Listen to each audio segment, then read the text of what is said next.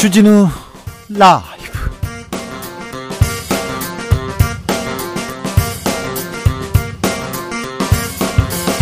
2023년 9월 29일 금요일입니다. 안녕하십니까. 주진우입니다. 추석입니다. 더도 말고 덜도 말고 한가위만 같아야 되는 건가요? 네. 아, 어떻게 보내세요? 지금 집에서, 집에서 부모님들이랑 이렇게 오순도순 이렇게 얘기 나누시는 분들이 있고요. 또 부모님들, 고향 가시는 분들 있죠? 인사드리러 가시는 분들이 있고요. 분명히 또 집에 가가지고 싸우신 분들 꼭 있어요. 아유, 나집 나갈래. 그래가지고 나가는 사람들이 있어요. 나가봤자 별거 없다는 거. 제가 잘 알아요. 한 30년째 뭐, 어, 그렇게 살았지만 별거 없더라고요. 그래서 집에서 잘 지내셨으면 그런 생각 합니다. 어디서 누구와 계시든 아무튼 행복하고, 아, 편안한 시간 이렇게 보내셨으면 합니다. 음, 자, 추석. 저희도 뭐 주진우 라이브에서 특집으로 열심히 준비했습니다. 열심히 선물 꾸러미를 꾸렸으니까 네 아, 많이 기대해 주십시오. 주진우 라이브는 추석인 오늘도 자중자애 겸손하고 진정성 있게 여러분과 함께 하겠습니다. 주진우 라이브 추석 특강 4교시 경제 시간입니다. 뭐니 뭐니 해도 경제가 중요해요. 바보야 문제는 경제야 이 얘기를 하, 수십 년 동안 정치인들이 하고 있는데 아직도 우리는 잘 모르는 것 같아요. 지도자라는 분들이. 자, 자, 경제 공부 어떻게 해야 될까요? 부자가 되려면 어떻게 해야 될까요? 어떻게 해야 편안한 어, 경제 생활 누릴 수 있는지 글로벌 경제 시장 흐름까지 쭉 꿰뚫어 봐야 됩니다. 자, 그게 어렵냐고요? 그게 어렵냐고요? 아유, 그게 쉽냐고요? 어렵다고요? 에이, 아니에요. 네. 어렵지 않습니다. 오늘 경제 선생님 얘기 듣고 있으면요. 자, 우리한테 가장 중요한 세계 경제 흐름 그리고 중국 경제가 어떻게 한다. 우리는 중국과 어떤 관계가 된다. 이런 부분. 네. 자, 거시적으로 한번 공부해 보겠습니다. 안유화 어바인대 교수님 어서 오세요. 네, 안녕하세요. 네. 네. 추석은 어떻게 보내세요? 추석은 책을 그냥 있습니다. 책 읽고. 그게 제일 행복합니다. 근데요, 제가 추석 네. 때 네. 음, 중국에 간 적 있어요. 네. 갔는데 어 추석 되기 한 보름 네. 전부터 집에 네. 간다고 고향 네. 간다고 떠난다고 막 그- 그런 친구들도 있었어요. 아, 중국은 뭐 며칠씩 가니까 네. 그러니까 그렇게 미- 미리미리 가야 가족을 가서 볼 수 있죠, 명절에. 추석 엄청 큰 명절이죠.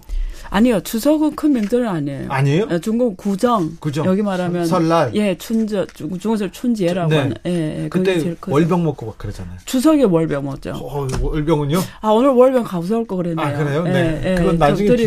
네, 예, 네. 그래요. 자 추석에는 월병을 먹고 그리고요. 그리고 뭐 제사 또 뭐 만약에 있으면 제사 네. 지낼 분들이 있으면 가서 가서 샤오묘라고 해서 네. 가서 어, 묘회가 청소도 하고 뭐 네. 인사드리고 하는 거죠. 아 그러네요. 우리하고 예. 비슷하네요. 예, 예, 그거 성묘, 비- 샤이모. 예, 성묘, 성묘, 예, 성- 예. 그렇죠, 그렇죠. 샤오묘 가서 샤오묘. 잡초나 이런 거 다 빼면서, 그래요? 예, 그런 거 하죠. 예. 알겠습니다. 아무튼 추석날 이렇게 시간 내주셔서 감사합니다. 네. 교수님, 예. 음, 올 상반기 경제 어땠습니까? 우리나라 네. 경제 상황 어떻습니까? 어려웠어요, 힘들었어요. 그런 말 많았는데, 예. 아, 교수님이 자 상반기 경제를 좀 분석해 주십시오. 예. 근데 일단 여기 듣는 분들이 예. 우리 한국 계시는 한국 분들이시잖아요. 네. 그래서 어, 어디다 초점을 맞춰야 될지 모르겠지만 네. 그냥 어, 두 가지로 말씀드리면 중국 경제, 네, 한국 경제 다 안 좋았다. 중국 경제도 안 좋고 한국 경제도 예, 안, 안. 좋았다. 네. 자, 그다음에 두 번째는 중국 경제, 한국 경제 가는 추세가 거의 똑같은데요. 우리가 뭐 흔히 말하는 잃어버린 10년, 20년, 30년 이런 얘기 하잖아요. 네. 어, 중국도 좀 그걸 체크 지금 제가 하고 있고 잘 되게 비슷하게 가고 있고 오히려 한국도 굉장히 잃어버린 일본의 그 상황을 네. 지금 굉장히 비슷하게 가고 따라가고 있습니다. 있어요. 예. 그런데 예. 우리는 사실 중국 경제가 예, 예. 계속해서 고도 성장했지 않습니까? 네. 중국 경제에 발맞춰서 우리 네. 한국 경제도 개- 괜찮았어요. 예. 세계 경기가 안 좋을 때도 그렇죠. 한국은 괜찮았는데 맞습니다. 지금은 중국 경제 상황이 안 좋습니까? 예, 좋은 말씀 하셨어요. 그래서 위기 때마다 네.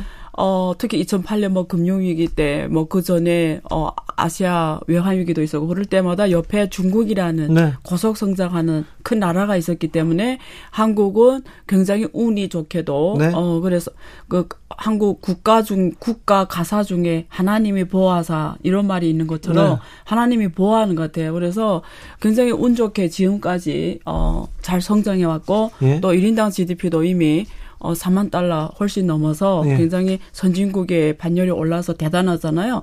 근데 지금 우리가 여기서 주목해야 되는 거는 우선 어, 중국이 잃어버린, 어, 뭐, 일본의 30년 역사를 반복할 것인가. 그러면 한국 또한 네. 거기를 갈 것인가를 체크를 해야 되고요. 네. 만약에 아니라고 하면은 한국의 입장에서 그러면 중국 경제가 좀 일본하고 달리 갈 것이다라는 쪽에 네. 한국은 또 기대를 해볼 수도 있어요. 네, 네. 예, 그런 면에서 중국 경제 어떻게 가냐는 네. 한국의 이- 미래에 있어서 가장 중요한 예, 가장 중요한 거죠. 포인트 중에 하나죠. 예, 자, 예. 자, 중국 경제 그럼 좀 따져볼게요. 예. 중국 부동산은 괜찮습니까? 부동산 사 부동산발 위기 얘기 네. 나오는데 네. 뭐 여의도만큼 지금 미분양이 몰려 있다 이렇게 했는데 중국에서 여의도만큼 조금이잖아요, 조금. 그런데 네. 경제 위기 어떻습니까? 그 일단 뭐 올해 상반기에 가장 여러분들 저도 그렇고 똑같이 놀랬던 것이 예. 작년에는 뭐 헝다 네. 중국 제일 큰 부동산 그룹 파산 이슈 이미 미국이 지금 파산 보호 신청을 했고요. 올해는 어 한국에서는 Country Garden이라고 하는데 중국에서는 삐고유엔 네. 어 어쩌면 어 규모가 사실은 헝다보다 더 큰. 더 커요? 네. 그러니까 얘네는 주로 어 굉장히 재무 상태도 좋았고 굉장히 어, 특히 올해 어 엄청나게 중국에서 그래도 그나마 건전하다고 생각하고 잘 나간다고 생각하는 부동산으로 삐그웬이 올해 지금 어 해외 달러 채권 예, 뭐 지난번에 거는 명책으로 어떻게 팔아서 했습니다만 네. 어쨌든 지금 오는 계속 오는 이 만기 채권을 어, 상환하는 데 있어서 굉장히 지금 어려움을. 어려움이 있고 또 중국의 wen양지团이라고 해서 원양 그룹이라 해서 그거는 국유 기업이 하고 민간기업 혼합 기업이에요. 네. 그래서 중국에 돈이 제일 많다는 중국 인민생명보험이 대주주로 돼 있어요. 그러면 그게 국유 기업하고 예. 중앙급이라고 보면 되는데 거기도 지금 요, 요 며칠 전에 나왔어요. 이미 여전은 어 채권을 지금 상환을 못 한다고 이미 나왔어요. 그래서 지금 굉장히 어려운 상황입니다. 부동산이. 부동산 어려워요? 예. 지금 헝다, 완다, Country Garden 예. 그 말고 그 예. 외에도 그럼 건설 경기가 어려우니까 네. 계속해서 조금 이 위기가 계속 갈 가능성이 있네요. 어, 지금 사실은, 어, 중국이 이게 올해 진행이 되게 오래됐어요. 저- 정확하게 말하면 2013년 이후로 네. 이 문제가 계속 불거지면서 커지기 시작, 예, 커지다가 제가 2015년에 논문을 썼어요. 그때 책도 중국발 뭐 금융위기 뭐 이런 책도 쓴 적이 있어요. 그래서 그때 제가 들여다보니까 야, 이, 이런 구조는 오래 못 가겠다. 이렇게 그때 생각해서 2015년에. 그래, 그때 제가 중국 경제 책 초안까지 썼습니다만 출판은 안 했는데 왜냐면 제가 또 할 게 너무 보완할 게 너무 많아 지금까지 못 했는데 어쨌든 여러 가지 이슈 때문에 그래서 그때 이미 들여다보니까 굉장히 심각했어요. 근데 그럼 지금 몇 년 흘렀죠? 2015년부터 2024년이면 8년 흘렀잖아요. 그러면 개선이 돼야 되는데 더. 더 가중화가 됐을 뿐이고요. 네. 자, 그러면 이게 최근에 와서 코로나 딱 했고 그리고 2021년까지 또 수출이 좋다 보니까 그나마 뭐 괜찮다 했는데 헝다가 딱 터지면서 부동산이 계속 무너지기 시작했어요. 특히 2018년에 부동산 규제를 했단 말이에요. 세계 뭐 레드라인이랑 해가지고 네. 레버리지를 규제를 시작해서 지금 지금까지 급속하게 나빠지기 시작하는 했어요. 그래서 지금쯤 이렇게 안정화를 찾아야 되는데 전혀 안정화가 되지 않고 지금 계속 터지고 있는 거죠. 부동산은 계속해서 네. 나빠지고 있다 이렇게 봐야 되겠네요. 터지고 안정화를 못 찾은 거죠. 네. 네. 예. 그런데 제조업은 어떻습니까? 제조업은 지금 우리가 제조업 봤을 때는 두 가지 경향이 있어요. 우리가 제조업이 전통 제조업이 있고, 그러니까 중국을 지금까지 먹여 살렸던 제조업이 있고, 하나는 미래 산업이 제조업이 있어요. 네. 우리가 말하는 여기 전기자동차, 뭐 신재생 에너지, 그리고 배터리 같은 이런 어 가장 핫한 이런 영역의 미래 4차 산업 영역의 제조업이 있는데 성, 성장률로 보면은 전통 제조업 중국이 잘하던 한국말하면 뭐 여기 석유화학 산업이라든가 이런 것들이 중국이 훨씬 많이 경쟁력이. 예. 경쟁력이 있죠. 예. 그래서 그런 산업들은 지금 투자가 다 이렇게 다운이 되고 네. 떨어지고 있고 어, 전통계가 제조업 일단 데이터로 봐서 투자가 하락하고 있어요. 네. 근데 거기서 우리가 고기술 산업 그런 것만 딱 빼서 보면 걔네는 증가하고 있어요. 전기 자동차, 예. 드론 뭐 그런 예, 거요. 미래 양자 컴퓨터 뭐 미래 AI 예. 뭐 이런 산업의 제조업은 상 고속으로 어 고속이라고 말할 수 있나 어쨌든 10% 20% 사이로 성장하고 있습니다. 자, 알겠어요. 네. 그러면요. 네. 하반기 내년 초 중국 경제 어떻습니까? 중국 경제가 계속 아니 리오프닝하고 중국 경제가 살아날 거라고 했는데 네. 4% 성장률이면 중국 굉장히 침체돼 있다 이렇게 계속 전망하던데요. 예, 간단하게 말하면 어 첫째, 중국 경제가 지금 부동산 안정화를 찾지 못했기 때문에 계속 불안해요. 예, 계속 불안하게 갈 거고요. 그다음 두 번째 이슈는 미국 경제가 하반기부터 엄청 안 좋아질 거예요. 미국 경제가 아, 예, 그래요? 예, 특히 내년 제일 안 좋아질 거는 내년 한 상반기 정도 3월, 4월 그때, 그때 가면 확실하게 더 나빠져요, 예. 보여줄 건데 그러면 중국이 또 유럽 왜냐면 주요 수출 지역이 어 북, 특히 미국, 유럽이에요. 결국 에이시안 예. 이렇게 돼 있어요. 그래서 어 이게 수출이 잘 안 되기 때문에 중국 경제가 지금 수출이 안 되면 내수가 따라줘야 되는데 중국이 내수가 지금 계속 하락하고 있어요. 예. 그러니까 지금 투자도 전통 중국 경제를 먹여 살리던 전통 경제도 떨어지고 예. 내수도 떨어지고 수출도 글로벌 경제가 안 좋으니까 수출도 안 좋고 이러니까 중국이 성장이 갈 수 있는 부분들이 지금 보이지 않아요. 근데 여기에서 또, 또 이슈가 금융시장이 또 어떻게 갈지가 이슈예요. 그거는 증권시장하고 환율입니다. 네. 예. 그래서 이것도 지금 만약에 지금 어쨌든 중국 정부가 엄청 노력하 이번에 지준율도 인하해서 어떻게 하나 지금 경제를 안정화시켜 노력하고 있는데요. 지금 상황에서는 증시와 환율이 잘말안 들어요. 네. 예, 그래서 굉장히 금융시장도 지금 불안해지고 있습니다. 자, 부동산 불안하고 제조업도 음, 세계 경기가 안 좋아서 불안해질 것이고 그 다음에 네. 금융시장도 안 좋다. 안 좋네. 어렵죠. 어렵네요. 예. 그런데 항저우 아시안 게임 때 시진핑 주석 오니까 관중석에서 와 환호 소리는 크더라고요. 네, 네. 그건 중국 주석, 중국에서는 주석에 대한, 네. 어, 그런, 뭐, 존경심? 네. 그런 걸 뭐라고 하죠? 경항, 찡앙신, 한국어로 모르겠네요. 멋있게 보는 거, 경항심? 이런 것들이 되게, 어, 문화적으로 돼 있습니다. 네. 그러니까 당연히 예의를 지켜야 되고, 또 워낙 또, 뭐, 주석이니까. 네. 예, 그렇게. 뭐 근데 예. 국내에서 중국 내에서는 뭐 인정받고 뭐 존경받으니까 그렇기는 한데 네. 경기가 안, 좋, 안 좋아지고 경제가 안 좋아지고 먹고 네. 사는 게 어려워지면 뭐 좀 야유도 하고 그렇지는 않습니까 중국은? 중국 그런 문화는 아직까지는 없어요. 근데 그런 건 있어요. 중국 역사를 들다 보면 네. 쭉 이렇게 우리가 쭉 지금까지 몇 천 년 역사를 보면은요. 중국 정, 정권이 그러니까 옛날에 뭐 왕조 시대도 그렇고 항상 어 그때 농민들이었잖아요. 농민 반란으로 무너졌거든요. 네. 그러니까 뭐냐면 게, 아까 뭐 서두에서 그런 말을 했잖아요. 바보야 경제다 뭐 이런 말을 네. 했잖아요. 그것처럼 사람이 막스도 자본론에서 그런 얘기를 했어요. 그러니까 어 경제 기초가 상층 구조를 결정한다고. 예. 그러니까 사람이 배고픈 거는 못 참거든요. 네. 그러니까 경제를 해결 못하면 어느 정권이든 네. 어느 정부든 네. 항상 위태롭습니다. 네, 네. 네. 그렇죠. 그리고 배고픈 것도 못, 파- 못 참는데 배 아픈 것도 못 참잖아요. 남들 잘 되고 남들은 괜찮은데 나만 안 돼. 그걸 제가 많이 요즘에 느낍니다. 그렇죠? 네. 네. 네. 음, 한국 경제는 진짜 중국 경제에 큰 영향을 받잖아요. 예. 그런데 올해부터인가요? 작년부터인가 좀 좋지 않은 것 같아요. 한국과 지금 어, 코로나 이후에 코로나 한국과 중국의 경제 교류도 좀 그렇고 조금 냉랭해진 것 같아요. 교수님이 어- 보시기는 어떻습니까? 경제학자가 보시기에는 저는 이게 현장에 있는 사람이잖아요. 네. 그러니까 제가 한국에서 중국 경제 전문가로서 어 처음에 그 국가연구원에서 2008년부터 중국 경제 중국 금융 담당 연구위원으로서 7년 하면서 네. 그리고 후에 성균관대 가서 또 계속 연구했고 최근에도 계속 지금 연구하면서 이게 지금 거의 어 15년 세월이잖아요. 근데 가장 안 좋은 것 같아요. 지금이요. 예. 네. 그래서 흔히들 누군가는 가장 안 좋았던 시기가 그 사드 때 네. 예, 박근혜 정부 전 정부 때 사드 설치해서 중국하고 한국 간에 굉장히 어 엄청 어려웠잖아요. 근데 그때 어가 어려웠다지만 저는 지금은 조금 성격이 다르게 어려워요. 어떻게요?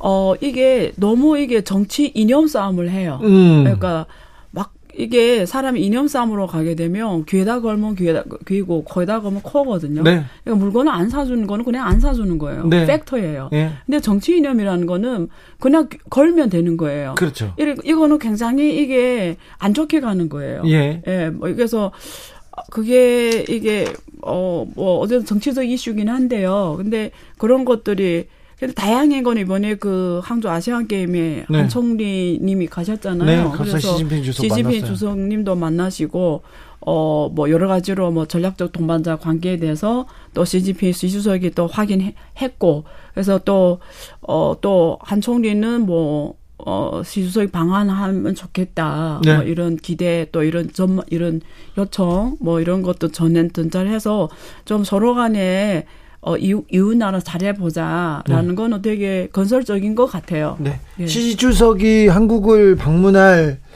아, 가능성이 있습니까? 일단은 중국 정부 입장에서는 일본, 네. 한국 관계를 잘하려고 해요. 네. 예, 그래서 어, 이 동북아 삼국이 제일 중요하잖아요. 네. 그리고 아시아 미래는 이 삼국에 관련돼 있어요. 네. 이 삼국이 어떻게 하냐에 따라 네. 특히 한국하고 일본이 어떻게 하냐에 따라 아시아 운명이 결정됩니다. 네. 예, 그렇기 때문에 중국은 어, 지금은 3기 들어왔잖아요. 시진핑 네. 지도부가 3기에서 가장 중요한 건 외교거든요. 그러니까 중국 기업은 이제 나가야 돼요. 네. 지금 우리가 쌍순환이라는 거는 많은 사람들이 중국의 내수 경제만 생각하고 있는데 쌍순환 중에 가장 중국의 쌍순환 전략이라고 있잖아요. 시진핑 지도부가 네. 중국 경제 전략으로서 쌍순환 전략을 말하고 있는데 두 가지를 말하고 있어요. 네. 그러면 보통 국내에서는 쌍순환이라면 중국 경제가 내수 이제 내수 경제로 가겠다. 내수 수익 이것만 말하고 있는데 사실 그 중에 더 중요한 거는 기술 수출 국가가 되겠다라는 거예요. 예. 그 말은 중국 기업들은 이제는 진짜로 네. 중국 기업이 세계적 경쟁을 갖고 가려면 나가야 되는 거예요. 네. 그래서 나가겠다라는 게 엄청나게 중요한 전략이거든요. 네. 그러면 외교가 열, 열려야 돼요. 네. 그래서 3기에 들어와서 시진핑이 가장 주석이 가장 많이 하는 게 뭐냐면 외교입니다. 자, 외교에 방점을 네. 찍고 있는 시 주석. 예. 자, 한국과의 관계는 음, 한국 정부를 네. 네. 중국은 어떻게 보고 있어요? 국민하고 정부는 조금 다릅니다. 그래요? 그렇죠. 국민은 한국을 되게 좋아해요. 아마 이 말을 하면 또 여기 댓글에 안 그렇다. 한국 욕한 댓글이 아니, 아니, 뭐, 좋아하는 사람도 예. 많아요. 근데 제가 현실을 말해 드릴게요. 그러니까, 어, 한국, 제가, 저, 제가, 제가 역사 현장에 있었으니까, 한국, 중국에서 한국 이미지가 가장 좋았던 게 96년도였어요. 아. 근데 한국이, 그리고 88 올림픽 통해서 중국이 많이 알려졌고, 예. 그리고 또 92년에 수교하면서 한국 기업이 중국의 대기업들 들어오기 시작하면서 또 거기서 취직하면서 접했고, 네. 그래서 제 기억에는 그때 한국 사람들을 만나는 자체가 어마어마하게 행복하고 프라이드를 느끼는 일 정도로 좋아했어요. 아, 90년대 결국, 말에? 예. 결국 Made in Korea 이러면 무조건 다른 주, 다른 상품에 비해서 20% 넘게 비쌌어요. 그래도 사요. 네. Made in Korea. 뭐, 모든 게 좋았어요. 그 한국 K 드라마, K 문화, 모든 게. 그게 언제까지 이어졌냐면 제 기억에는 글로벌 금융 위기 이전까지 그랬어요. 근데 이게 급격하게 변하게 된 게 2011년 이후입니다. 2011년 이후에 중국이 이미 G2로 성장해서 전체 글로벌 대격변이 일어났어요. 예. 이미 중, 특히 중국 시장 크게 변했는데 상대적으로 한국 기업들은 그 변화에 따라가지 못했어요. 그래서 어 부진하기 시작했어요. 원래는 되게 잘 팔리다가 한국제 네. 엄청 잘 팔리다가 그 시대를 잘 못 따라갔어요. 적응 잘 못해서 그래서 밀리기 시작하면서 그러면서 중국이 또 G2로 성장하니까 미국만을 상대로 했어요. 무슨 말냐면 창업을 해도 미국 기업하고 1등 하는 게 목표였어요. 다른 네. 나라도 눈에 안 들어온 거죠. 네. 그러니까 그 다음부터 이게 밀리기 시작하면서 사실은 또 그 다음 후에 뭐 사드 이슈 뭐 여러 가지 이슈 있으면서 지금까지 관계가 그 이후는 조금, 좀, 좀 서로 간에 오해가 많았죠. 네. 오해가. 네. 네. 윤석열 정부 들어가지고 조금 더 나빠졌나요? 어, 그, 그런 게, 왜냐면 윤, 윤 정부는 지금 주로 한미일 관계 강화에 치중하다 보니까 뭐 대만 문제라든가 이런 거에서 같이 스탠스를 하잖아요. 근데 중국은 대만을 건드리면 안 되는 마지노 선이다 보니까 좋을 리가 굉장히 이게 중국은 뭐 미국도 그렇고 이 G7 국가도 그렇고 이런 나라들이 대만 문제 현 상황을 개변에 반대한다는 거에 대한 중국은 받아들일 수 없는 거죠. 아 그래요? 예. 그래서 뭐 민감하죠 좀. 자 미국 가면서 네. 저기 대만 관련된 인터뷰를 했었는데 네. 그 부분에 대해서 가장 민감하게 반응했죠. 민감하죠. 예, 네. 민감하게 생각하죠. 네. 예, 예. 중국 중국 에서도 이념이 중요합니까? 이념이 가장 중요하다. 솔직하게 제가 한마디로 그 말은 정리할 수가 있는데 그 질문은 중국 사람들은 저를 포함해서요. 저를 포함해서 자본의 피가 어, 이런 이념의 피보다 더 진한 게 맞지 않을까. 아, 네. 예. 저는 사실 세상에 이념이라는 거는 어떻게 보내에 따라 달라져요. 그렇지 않아요? 그렇죠. 예. 근데 뭐 이런 건 좀 정치적 얘기가 사람들이 어, 오해를 할 수가 있어요. 음. 예, 그래서 안, 좀 경제적 이슈만 하는 게 좋을 그렇죠. 것 같아요. 알겠어요. 예. 네, 여기까지 예. 얘기, 네, 알겠어요. 예. 무슨 말인지 알겠어요. 예, 예. 자, 그러면 중국 경제, 네. 세계 경제, 예. 올해 하반기, 내년 초가 조금 안 좋을 것 같으니 한국도 이렇게 좀 비슷하게 따라갈 것 가능성이 있네요. 그런데 예. 경제학자가 보시는데 네. 코로나 때도 예. 금융위기 때도 예. 글로벌 금융위기 때도 한국 경제는 고속 성장하고 잘 성장했어요. 네. 뭐 중국하고도 중국 그 예. 붐도 좀 잘 이용했고요. 예. 그런데 작년부터 네. 한국 경제 성장률 툭툭 떨어지잖아요. 맞아요. 그건 어떻게 보십니까? 그래서 어 포인트가 첫 번째 세계 경제 성장의 논리가 변했어요.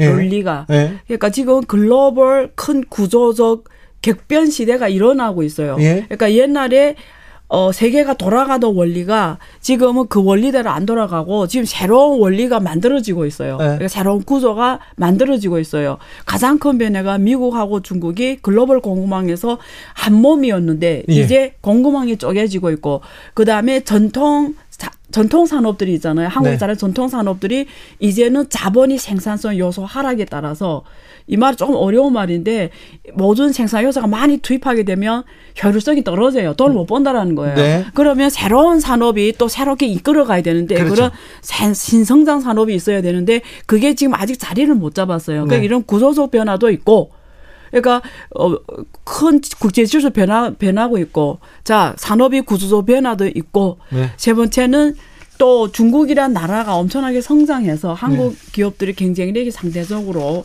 또 많은 영역에서 따라잡혔거나 밀렸거나 뭐 대등하거나 이래서 옛날에 우세를 누리던 영역이 지금 우세를 못 누리고 예. 등등 분야 때문에 경제 성장률이 떨어질 수밖에 없다 이렇게 네. 볼 수가 있습니다. 네. 아니 그 그럼 우리는 어떻게 해야 됩니까? 한국 경제는 어떻게 해야 될까요? 첫째, 어, 미중 갈등이 예. 어, 제가 뭐 양전이라고 했습니다만 어쨌든 이걸 받아들여야 되겠죠. 이게 변해야 되겠죠. 네. 두, 두, 두 공급망에서 각자 전략을 만들어 가야 되고 두 번째 세계 초격차 기술을 해야 만들어, 되고 네. 세 번째 미래 신성장 산업 기술용에서 무조건 초격차를 선도해 가야 되겠죠. 네. 예. 알겠습니다. 조금 시간이 걸릴 것 같은데. 네. 그렇죠. 좀 그렇죠. 어렵네요. 그렇죠. 한국 경제 굉장히 어려운 네. 위기에 처했다 봐야 그렇게 봐야 되겠네요. 지금 가장 중요한 역사적 시점에 왔다. 그래서 정치가 좀 따라주면 좋겠다. 네. 그렇죠. 이렇게 볼 수가 있겠습니다. 알겠습니다. 네. 말씀 잘 들었습니다. 네, 감사합니다. 언제 언제 이렇게 들어도 좋아요. 네, 감사합니다. 네. 네. 자, 주진우 라이브 추석 특강 4교시 경제 수업이었습니다. 안유아 얼바인대 교수와 함께했습니다. 감사합니다. 네, 고맙습니다. 메리 추석. 예, 감사합니다. 네.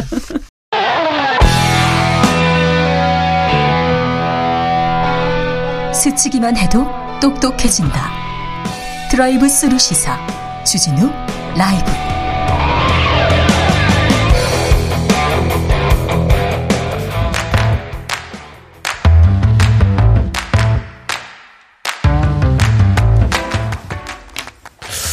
통계가 중요해졌어요. 아주. 음?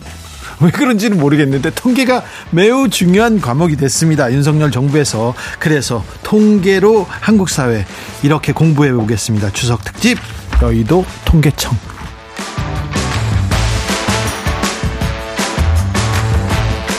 주진우 라이브 추석 특강은 5교시는 자 통계 시간입니다. 통계로 민생, 경제 한번 쭉 이렇게 훑어보겠습니다. 자 민생 전문가입니다. 안진걸 민생경제연구소장님. 네, 안녕하십니까. 네. 이은영 Human Data 소장님 오셨습니다. 어서 오세요. 네, 안녕하세요. 반갑습니다. 네. 추석 어떻게 보내고 계십니까? 집에서 보낼 겁니다. 네. 계속. 안진걸 소장님. 계속 추석 기간 동안에 우리 서민들이 그래도 돈 한 푼이라도 아낄 수 있는 네. 꿀팁 꿀팁 반이라고 살고 있습니다. 꿀팁 꿀팁 네. 먼저 알, 알아 알려줘야죠. 아 먼저 추석 가기 전에. 그것도 먼저 그럴까요? 지금 뭐 고속도로 통행료 면제 네. 지금 중이자는 4일간. 4일간입니다. 예, 다 이렇게 예, 면제는 아닙니다. 예. 근데 이제 28, 29, 30, 31일 이제 이렇게 잖아요. 근데 31일, 24시니까 이걸 헷갈리는 거예요. 네. 24시 안에 무조건 나가야 되나 보다. 헷갈리는 분이 있어요. 아닙니다. 24시 예, 안에 1분이라도 이용하면 되거든요. 들어가기만 하면 돼요. 24시 전에 아, 진출만 하면 돼. 들어가기만 하면 돼요. 들어가기만 하면 됩니다. 예. 이게 표만 뽑으면 됩니다. 요새는 표안 그러니까, 뽑죠. 예. 그런데 과속하면 안 되죠. 그렇죠. 네. 그러니까 조금 서둘러서 네. 예, 24시 전에 들어가야만 하면 된다. 나가는 게 24시가 아니다. 네. 들어가기 전만. 네. 그러면 뭐 들면 지역에 따라서는 알겠습니다. 2만 원, 3만 그쵸. 원까지도 면제가 될 수 있습니다. 다른 꿀팁은 없습니다. 아, 또 있죠. 네. Account Info 앱이라고 네. 이게 문재인 정부 때 만들어서 화제가 됐던 건데 네. Account Info 앱이라는 걸 깔기만 하면 네. 휴면 예금, 휴면 보험금, 네. 신용카드 포인트까지 다 조회가 됩니다. 주진우 라이브에서 네. 얘기해가지고 지금 아 숨겨진 숨겨진 보험료 찾았어요 그런 사람들 많았잖아요. 그때 우리 주진우 라이브 제가 고정 출연할 때요. 네. 가장 인기 있는 아이템이었습니다. 네. 뭐 뭐라고 막 이런 글이 엄청 올라오는 거예요. 어, 저도 그거 깔았어요. Account Info 네. 앱인데 네. 진짜 신기하게 저도 깜짝 놀랐어요. 저도 사실 그걸 주창했는데 제 은행 계좌 다 나오고. 맞아요. 그 다음에 얼마 있는지도 나오고. 네. 그 다음에 예전에 막 방위 받을 때 개설해 놓고 이런 거 있잖아요. 네. 우리나라 사람들이 계좌가 많냐면 이직이나 이사가 많았기 때문입니다. 네. 그러니까 그때는 그때마다 통장을 바꾸고 그랬잖아요. 그렇죠. 그리고 막 몇천 원 남아 있어 못 찾고 나왔잖아요. 그렇죠. 요런 돈이 쏠쏠 하는 거고 네. 신용카드 찾을 수 있어요? 어, 그러면 명절 기한에도 찾아줬습니다. 명절 그 다음에 신용카드 포인트도 바로 넣어주는 데도 있고 며칠 후에 넣어주는 아.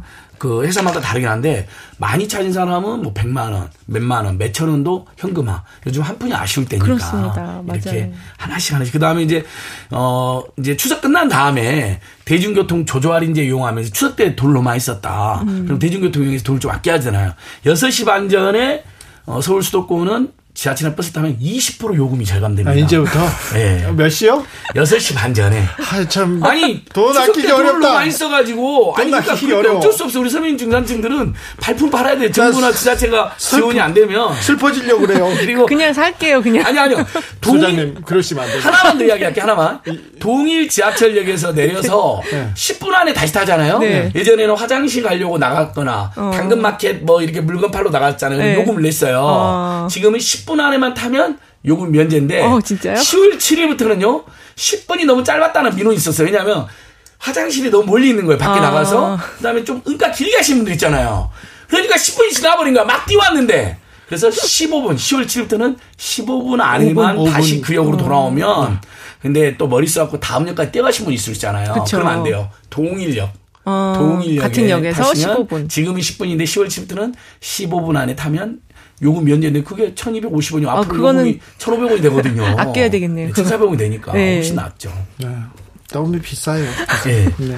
교통비 정말 부담됩니다. 자, 교통비 너무 올라도 너무 올랐어요. 택시 막 타고요. 택시 타고 막 눈물 흘렸다는 사람 있어요. 아, 미터가 막 너무 올라가가지고. 네. 네. 물론 택시비가 올라서 네. 택시 운전사 기사님들한테 그 좀 요금이 이렇게 임금으로 가면 그렇죠. 좋겠어요. 네. 그런데 또 사장님만 이렇게 배불리고 어, 기사님들한테는 이 혜택이 돌아가는지 그것도 좀 챙겨봐야 되는데요.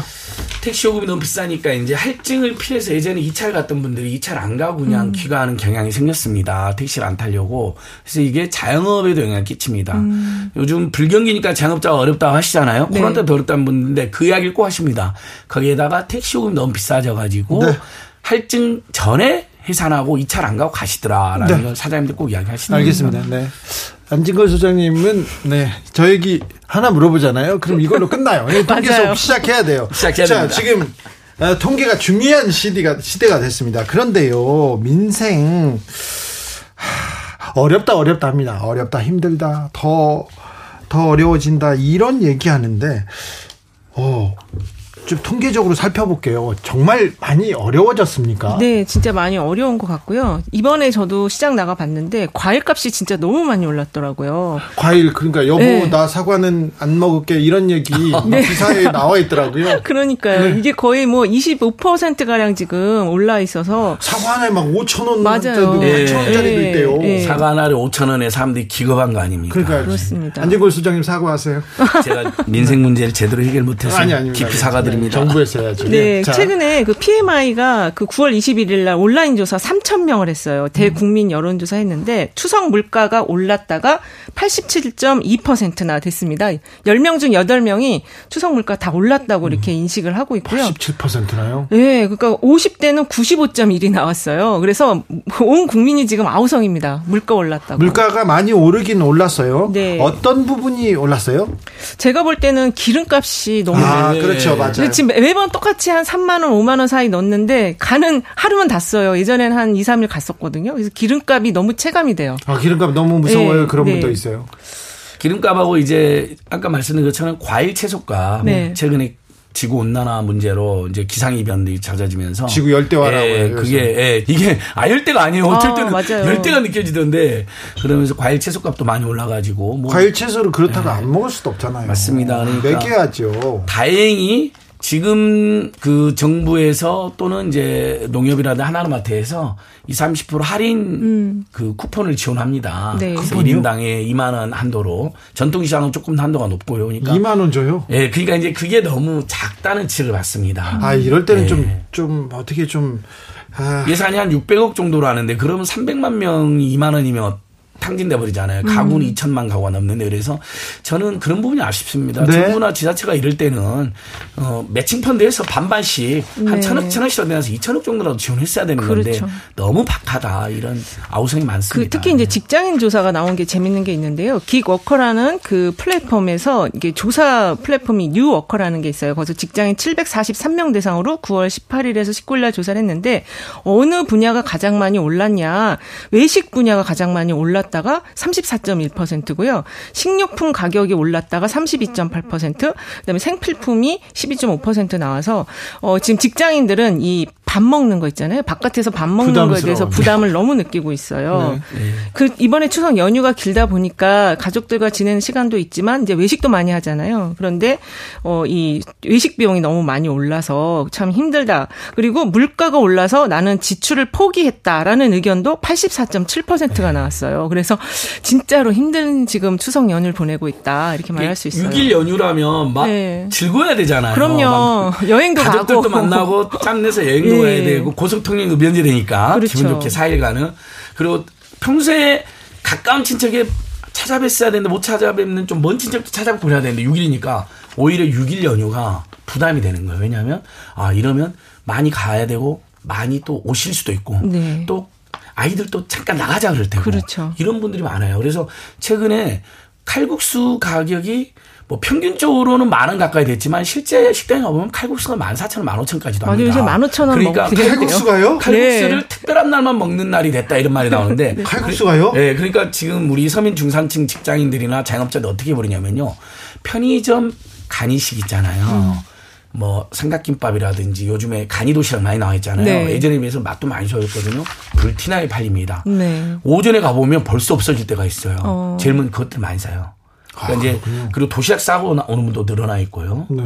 예, 그러니까 이번- 이게 이제 서민들이 어쩔 수 없이 각자 도생하면서 맞아요. 여러 가지 유령을 어, 어, 특히 지금 이제 추석 연휴 기간인데 롯데 멤버스가 20대에서 50대 9월 4일에서 5일까지 4천 명 대상으로 자체 리서치 플랫폼 라임에서 조사를 했어요. 네. 이번 추석에 차례 지낼 거냐 했더니 지낸다가 43.7%고요. 가급적 지내지 않겠다. 차례를 안 지내겠다라는 사람들이 56.4%나 나왔습니다. 그리고 이 추석 연휴 기간에 이제 어떻게 일정을 보낼 건지 부모님 댁이나 친척을 바- 친척집 방문하겠다가 46.3인데 그냥 집에서 쉬겠다. 이게 30.2% 30%나 나왔어요. 그래서 올해 추석은 그냥 집에서 방콕이 방콕을 하겠다. 이 의견이 되게 많이 나왔습니다. 물론 추석 연휴가 길어서 외국으로 나가거나 또뭐 초고가 선물 주거나 그런 사람들 많은데 예. 그렇죠. 올해는요 선물을 주는 것이 부담스럽다 해서 선물을 주지 않겠다는 사람들도 많고요 주변에 네. 그리고 움직이지 않겠다는 어, 그 여론이 그런 그렇게 반응하는 사람들이 확실히 많아졌어요. 많아졌어요. 그러니까 그, 그 여론이라는 게 그냥 형성된 게 아니라 또 과학적 통계가 분, 저기 뒷받침됩니다. 제가 음. 4분의 2분기 월평균 소득을 보니까요. 전년 그냥 실 그냥 일반 명목 소득도 0.8% 감소했는데 물가가 감안된 실질 소득은 3.9% 감소했는데 이건 이 분기별 소득을 통계를 낸 이후에 가장 최악으로 많이 떨어진 겁니다. 그런데 그러니까 일면 100만 원 벌던 분들이 음. 4만 원에 떨어진 거예요. 그러면 우리 이은영 소장님도 생활인이고 다 우리 생활이니까 우리 가정주부, 가정 남편이니까 어떻게 하죠? 당연히 외식, 소비를 그만큼 줄이잖아요. 네. 안 써요. 네. 근데 네. 양 소장님들, 소장님, 소장님. 네. 근데 계속해서 집 가계 소질, 소득, 실질 소득이 늘어나야 늘어나야 되잖아요. 전, 네. 이렇게 가다가 소득이 줄었어요. 이거는 굉장한 위기 신호 아닙니까? 그렇죠. 굉장히 위기 신호고 일단은 그렇게 되면 지갑을 열 수가 없습니다. 미래가 불안하니까 지갑을 열 수가 없어요. 소득이 이렇게 감소하면 굉장히 뭐 무기력해지고 굉장히 음. 위축되는데 맞아요. 전반적으로 보이지 않습니까? 그러니까 아까 이제 제가 가구당 소득을 말씀드렸잖아요. 네. 근데 또 가구당 소득과 똑같이 살펴보면 1인당 이제 월평균 실질 임금이거든요. 네. 이게 올해 1, 6월 달에 물가 수준 반영해 보니까 노동자 1인당 월평균 실질 임금이 350원 8천 원으로 작년 동기비에 비해서 1.5% 감소했어요. 그러니까 우리가 이제 이은영 소장님은 계속 여론조사 결과를 쭉쭉 말하고 저는 이제 사회정책 지표로 이야기하는데 네. 이게 다 딱 맞물리는 거예요. 어, 예. 일단 개인이 버는 돈이 줄어들었어요. 물가가 너무 올라갔고 월급은 또 거의 동일한 회사 많으니까. 음. 근데 그래서 가구당 이제 소득도 합쳐보니까 당연히 실질 소득도 물가 많이 오르니까 줄어들었어요. 그러면 개인도 그렇고 가구당에도 다 당연히 소비를 줄이게 된다. 근데 최근에 우리가 수출도 굉장히 부진하잖아요. 네. 그러면 이게 바로 이중의 이기가 됩니다. 음. 수출의 이익이 내수의 이익이. 이럴 때일수록 정부와 지자체가 적극적으로 일면 문재인 정부 때 두 번의 전국민 재난지원금을 지원하기도 했잖아요. 한 번은 100%, 한 번은 88%. 뭐 이런 대책이 지금 당장 똑같이 나이다 하더라도 네. 예를 들면 서민약 극빈층이나 청년층을 상대로라도 네. 예를 들면 생활지원금이나 물가지원금을 좀 주는 외국은 그런 걸 많이 하거든요. 예산을 음. 어떻게 쓰는가 이게 중요한데요. 코로나 때 소장님 지적하신 대로 코로나 때문에 전 국민 위기였다. 소상공인 어렵다. 그때 전 국민 재난지원금 줬습니다. 그리고 그 어, 소상공인들한테 특별히 또 특별히 교부금도 예, 줬고요. 대출 혜택도 줬죠. 예. 그런데 이 정부에서는 이 정부에서는 허리띠를 졸라 매겠다. 그래서 건전 재정하겠다. 그리고는 어, 예산 지출 없다. 추경도 없다. 이렇게 음. 기조를 세웠는데 이 기조에 대해서 민생 전문가들은 어떻게 보고 계시는지요? 지금 제가 뭐 오기 전에 뭐 참여연대라든지 민생 시민단체 된 그 예산안에 대한 입장 다 살펴보고 왔는데요. 거의 뭐 얼마 전에 과학 기술 음, R&D 예산, 그 R&D 예산 대폭 깎인 대해서 여당 의원이 국회에서 저는 그 서울 양평 고속도로 문제 제기하러 이제 시민들 갔는데 여당 의원들까지도 R&D 예산 대폭 깎인 것에 대해서 문제 제기를 음. 강하게 하고 있더라고요. 근데 민생 시민 복지 단체들은 지금 난리죠. 거기 전날은 또 청소년 단체들이 청소년 관련 예산 깎였다고. 근데 반면에 특수활동비 있잖아요. 권력 네. 기관들 특수활동비는 늘어났어요. 무슨 청와대 재단을 만드는 거로 또 뭐 300억 정도 예산이 배정됐다고 하니까 이것도 국민들은 어리둥절하죠. 음. 오히려 불효불급하거나 특수활동비 같은 건 오히려 다 줄이고 서민 민생 예산 더 늘려야 되는 건데 민생 복지 청소년 뭐 R&D 중기 중소상공인 대표적인 게 이제 지금 우리 자영업자들이 우리 주인하고 정말 많이 드는데 지역 화폐 예산 영원으로 만들었잖아요. 그게 제일 심각해요. 그래서 지금 추석 기간을 보니까 현수막에 음, 네. 여러 이제 정치인들이 현수막 걸잖아요. 그중에 이제 야당들은 지역 화폐 예산을 음. 복원하겠다. 민생복지 예산 복원하겠다가 많이 걸어놨는데. 아, 그거 현수막 본 것 같아요. 어, 이건 저는 여당에서도 뜻 있는 의원님들이 요건 여야가 싸울 일은 아니잖아요. 오히려 꼭 필요한 민생복지 예산하고 지역화폐 예산 같은 걸 늘려주면요. 내수 활성화에도 도움이 되고 지역화폐라는 게 이제 우리 서민들이 우리 10만 원 내면 11만 원, 12만 원 이렇게 채워주는 거잖아요. 네. 만 원, 2만 원이 어디입니까? 그렇죠. 그런데 많은 민생 시민 전문가들이 중소상공 전문에 애점도 주착했던 거지 특정 인물과 상관없다. 이런 강원도 하천은 국민인 소속의 군수님인데 아동 청소년 무료 버스래요. 어. 서민 중산층 가정에 도움을 주게 해요. 네. 그다음에 아이들이 어렸을 때부터 대중교통 친화적으로 음. 살수 있도록. 그리고 대학까지 무상교육돼요. 화천에 대학교가 없는데 무슨 무상교육이냐? 다른 지역으로 대학을 가더라도 주소지를 화천에 두면 등록금 지원해 주는 거예요. 안사는 뭐 음. 아, 진짜요? 각각 등록금 했어요. 그래요? 그래서 강원도 하천 인구가 늘어났다는 거 오. 아닙니까? 그다음에 전남은요 이번에 가보니까 어, 올 1만 원 신혼 부부 임대주택이 생겼어요. 어, 월 있어요. 1만 네. 원이요? 하순하고 전남도 전체에서요. 네. 전남 하순하고. 그러니까 주거비 부담 때문에 결혼도 포기하고 출산도 포기하는 분들도 있었잖아요. 다 그런 건 아니지만 네. 그런 거라도 확 줄어드는 거죠. 그러면 고향 인구도 늘어나고 네. 일면 결혼에도 도움이 되고 그러다 보면 출생률도 조금이나 도움이 되지 않겠습니까? 소장님. 이런 적극적인 정책이 필요하다. 그 한국보사연구원에서 한국데이터연구소에 의뢰해서 작년에 한 조사가 발표가 최근에 됐어요. 근데 이것도 한 3,038명 온라인 조사를 했는데 작년 9월에 9월 7일에서 7일에서 10월 4일까지입니다. 예, 그래서 만, 그 연령은 19세에서 79세까지 했는데요. 사회 보장 대비 내가 내는 세금이 지금 너무 많이 내고 있다가 66.9%가 나왔고요. 세금은 더 많다고 너무 생각하죠. 네 항상 많이 낸다고 생각하죠. 근데 지금처럼 주던 거를 안 주면 이게 더 높아지겠죠. 예. 네. 그리고 사회 보험료도 내가 지금 너무 많이 낸다가 65.9. 그래서 물가에 대한 거는 80% 이상이 올랐다고 체감을 하고 있고 내가 받는 보장이나 내가 내는 세금은 너무 많다는 게 60% 이상이어서 우리 사회가 굉장히 팍팍하다. 자, 네. 우유값 줄인상 물가 어쩌나 이렇게 합니다. 아, 우유 값 계속 오르고 있습니다. 그리고는요 원 달러 환율 1,350원 예. 통일까지 올랐다. 예. 연 고점 이렇게 갱, 경, 경, 갱신한다 이런 음. 기사가 그렇습니다. 물가 얘기 나오잖아요. 물가 우수수 계속 그런 얘기만 나오는데 왜 물가에 대해서 왜 이렇게 좀 물가가 서민들 그리고 국민들한테 가장 중요한 그 맞습니다. 중요한 요소 중에 하나지 않습니까? 네. 근데 왜 물가에 대해서 손 놓고 있는지 손 놓고 있지는 않겠지만 이렇게 적극적으로 대처를 못 하는지 저는 그게 이해가 좀 예. 안 돼요. 그러니까 고물가를 잡기 위해서 고금리를 한다 그런 거잖아요. 네. 세계적 인플레나 국내 인플레 때문에. 네. 근데 우리나라는 고금리도 했거든요. 근데 물가가 안 내렸어요. 조금 여름에 내렸다가 지금 다시 올라가고 있어요. 그러니까 고물가, 고유가, 고금리, 고환율, 고부채, 고공공요금 오, 여섯 가지 겹친 거예요. 육고네요. 원래 교육비, 주거비, 의료비, 통신비, 이자비, 교통비 6대 부담에다가 그거에 연동된 고물가, 고유가, 고금리, 고환율, 고부채, 고공공요금까지. 요즘 공공요금 계속 오르고 있으니까. 네. 그러니까 국민들이 지금 다 뒷목 당겨서 고혈압이 걸려갖고 칠중고에 시달리는 거거든요. 네. 근데 이럴 때 어떤 대책이 필요하냐면 정말 많이 소개됐어요. 우리 주진 아비스 때가 이야기했어요. 독일 같은 경우는 대중교통비를 파격적으로 지원해줘 버리는 거예요. 아. 한때 어, 12,000원만 내면 모든 대중교통을 무료로 이용하게 해줘서 예를 들면 기후위기에도 대응하고 서민 중산층들 물가위기에도 대응하고 이런 좀 대책이 나와줘야 됩니다. 대책이 나와야 되는데 대책이 안 나와요. 그런데 모든 기사, 모든 사람들, 아우 물가 올라도 너무 올랐어요. 물가 많이 올랐어요. 이렇게 얘기하는데 정부에서는요.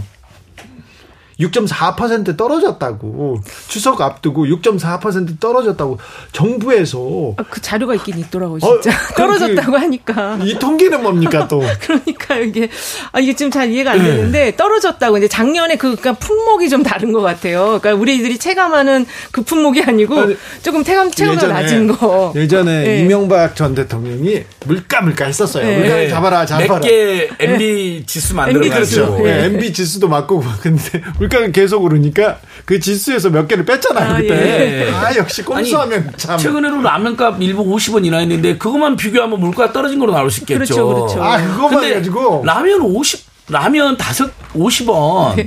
한 달에 10개 먹어도 500원이잖아요. 라면만 먹고 어떻게 살아요? 그러니까 그 라면 먹고 살수 없죠. 근데 버스비가 300원 올랐거든요. 네. 그러니까 서울, 제- 서울에서 제- 그러니까, 그러면 예. 벌써 버스 버스는 날마다 두 번 세 번도 탔는데 네, 맞아요. 벌써 라면값 내린 거하고 아무 상관없이 훨씬 더 물. 그다음에 김밥과 라면 합치면 예전에 우리 항상 우리 인상은 한 5천 원 또는 5천 원 아래. 음. 지금 만 원입니다. 김밥 짜장면 라면 값이 먹으면? 짜장면 값이 지금 웬만한 식당에 가면 평균으로는 뭐 6, 7천 7천 원 하지만 네, 네. 아니 저희 동네 뭐 가도 다 8, 9천 원, 9천 원, 만 원까지. 합니다. 네. 아까 칼국수도 이야기했잖아요. 그러니까 음.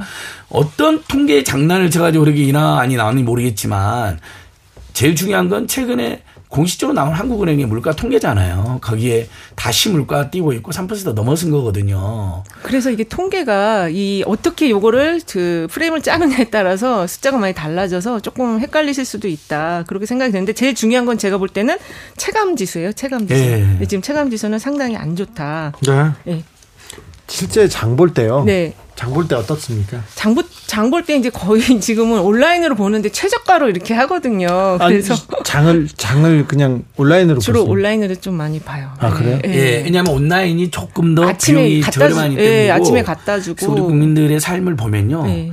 이제 중고품 매매 사이트 있잖아요. 그것도 네. 많이 해요. 막 맞아요. 일, 상반기에만 600만 명이 추가로 가입을 했어요. 음. 네, 특정 저 상호는 말안 하겠지만 네, 네. 전부 다 가입하는 거예요. 그래서 싸게 사거나 아니면 집에 있는 물건 음. 저렴하게 조금만 팔아갖고 돈 벌려고 이렇게 버티고 있다니까요. 그러니까 무일푼 챌린지. 무지출 챌린지, 거지방이 실제 있어요. 맞아요. 거지방. 저도 그 얘기 들었어요. 거지방. 예. 네. 물값이 아까운데 어떻게 할래? 슈, 그 슈퍼에서 제일 싼 거 어떠냐로 올리니까 네. 바보 같은 사람아 이 슈퍼에 삽니까? 은행이나 우체국 가세요. 정수기가 있습니다. 가서 물 받아오세요. 거기서 받아오라고요? 실제 가격이 됐다니까요. 만 원으로 바보 일주일 살기. 담배값 네, 너무. 담배값 너무 부담되네요. 어떡하죠? 하, 담배 피... 이 사람아 흡연실에 가보소. 나는 담배 흡연으로 많아. 얼마든지 만끽할 수 있네. 이게 답이 달려 이렇게 아니 그러니까 일부 과장돼 있고 희극적이긴 하지만 이 사람아. 예. 그리고 대중교통도 부담된다 그러면 이 사람아 만보기 깔고 웬만한 역은 걸어다니소 딱 써놓고 실제 근데 만보기를 까면 또 140원까지 주는 일부 만보기가 네. 만보기들이 있어요. 그 직장인들 요즘 보잖아요. 서민들 보면 그 핸드폰 앞에 만보 깔리는 사람 엄청 많아요. 아 맞아요. 많이 깔고 그냥 그게 이제 다니세요. 갔다가 이제 특정 포인트에서 뭐 네. 10원을 주고 20원 주는 데도 있고 아껴야죠. 예. 지금 10원, 20원. 이론 주는 데도 있고. 네. 자, 그런데 이렇게 버틴다니까. 이건 사실이에요. 이렇게 절박한 서민들 이렇게 버티고 있는데 8월 생산자 물가 뭐 16개월 만에 최대폭 올랐다. 8월 소비자 물가 최고 개- 계속 상승세다. 이런 예, 뉴스 전해진 기억이 있는데 670억을 풀어 가지고 추석 물가를 잡겠다. 총력전이라고 총력전에 나섰다고 하는데 670억 원을 가지고 총력전을 벌인다고요? 그러니까 제가 아까 전에 지적했잖아요. 600억 정도. 그러니까 정확히 670억인데 1인당 2만 원의 한도니까 만약에 발품 열심히 팔아가지고 1만 원을 다 저기 쿠폰 할인 받으신 분들 2만 원이면 300만 명. 어. 만약에 그것이 좀 여름에 분산됐다 하면 만 원씩으로 히트를 받다 해도 600만 명이 안 되잖아요. 근데 우리 지금 국민들은 5천 170만 명에 가구는 2,300만, 4천만 에 달합니다. 예. 어, 안 하는 것보다 나아요. 그럼 명절 고속도 통행료 면제 같은 것도 얼마나 좋습니까? 문재인 정부에서 만들어져서 윤석열 정부에서 이어가고 이렇게 좋은 정책도 계속 이어가고 발전시켜 나가야 되거든요. 아니 어쨌든 이거 머리를 네. 쥐어 짜기 위해서 추경호 경제부총리가 살이 쭉 빠졌더라고요. 최근에 아니, 그러니까 보니까. 예를 들면 다시 한 번 말씀드리지만 네. 정말 지- 불효불구한 예산을 불용하고 줄여서 내년도 예산도 마찬가지 올해 예산도 음. 이런 추석 물가 대책에 670억이 아니라 6,700억 정도는 써야죠. 차라리. 그 너무 많이 쓰는 거 아니에요? 그러니까 그런 이야기가 들릴 정도로. 정도로. 그리고 아까 음. 제가 말한 것처럼 300만 명, 600만 명이 아니라 몇 천만 명이 지원을 받아야 서민들이 그리고 그러면서 내수가 또 활성화 되는 거는 그만큼. 여력으로. 네. 네. 그래서 일부 야당 지자체가 물가 수당, 인플레 수당을 줬어요. 1인당 뭐 20만 원 가구다. 근데 그걸 중앙정부에서 또 제동을 걸어서 문제가 됐거든요. 네.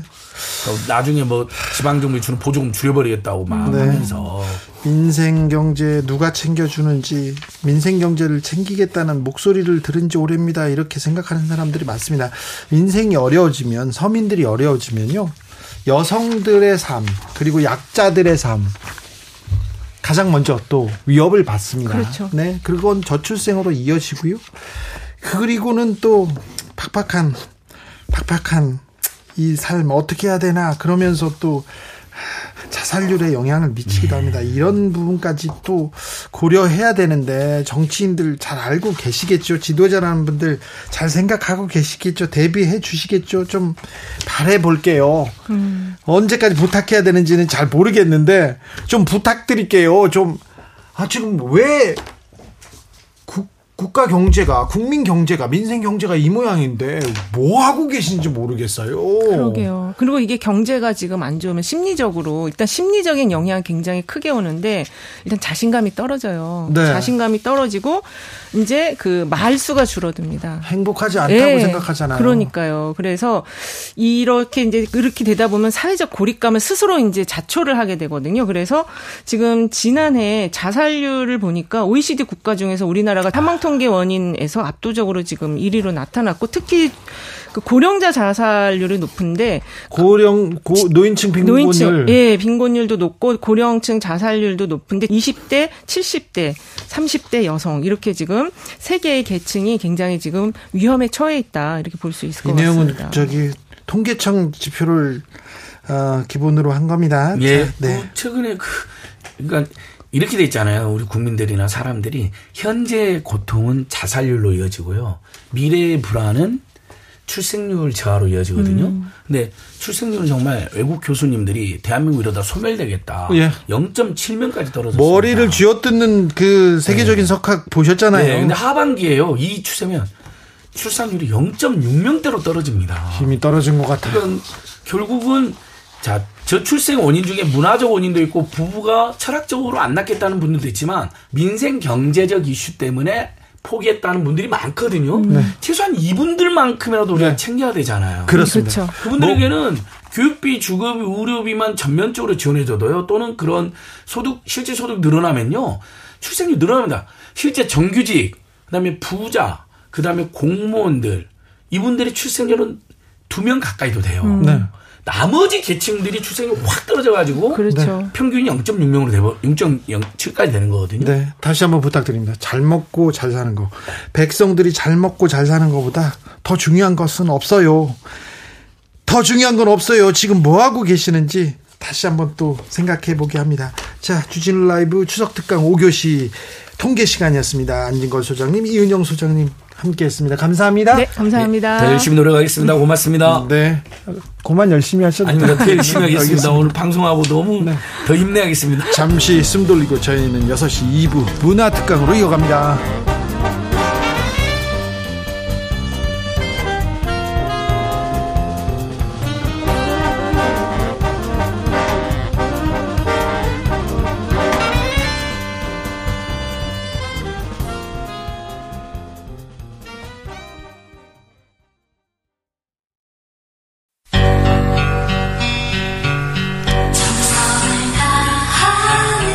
정성을 다하는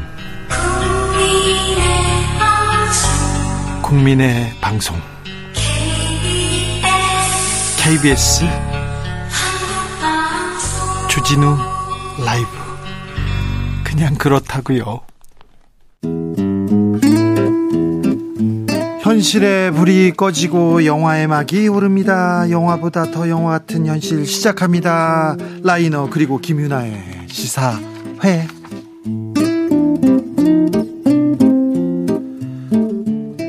주진우 라이브 추석 특강 마지막 시간은 6교시 문화 수업입니다. 자, 복잡하고 시끄러운 뉴스에서 벗어나서 교양으로 가득 채우는 그런 명절 연휴 만들어 드리려고요.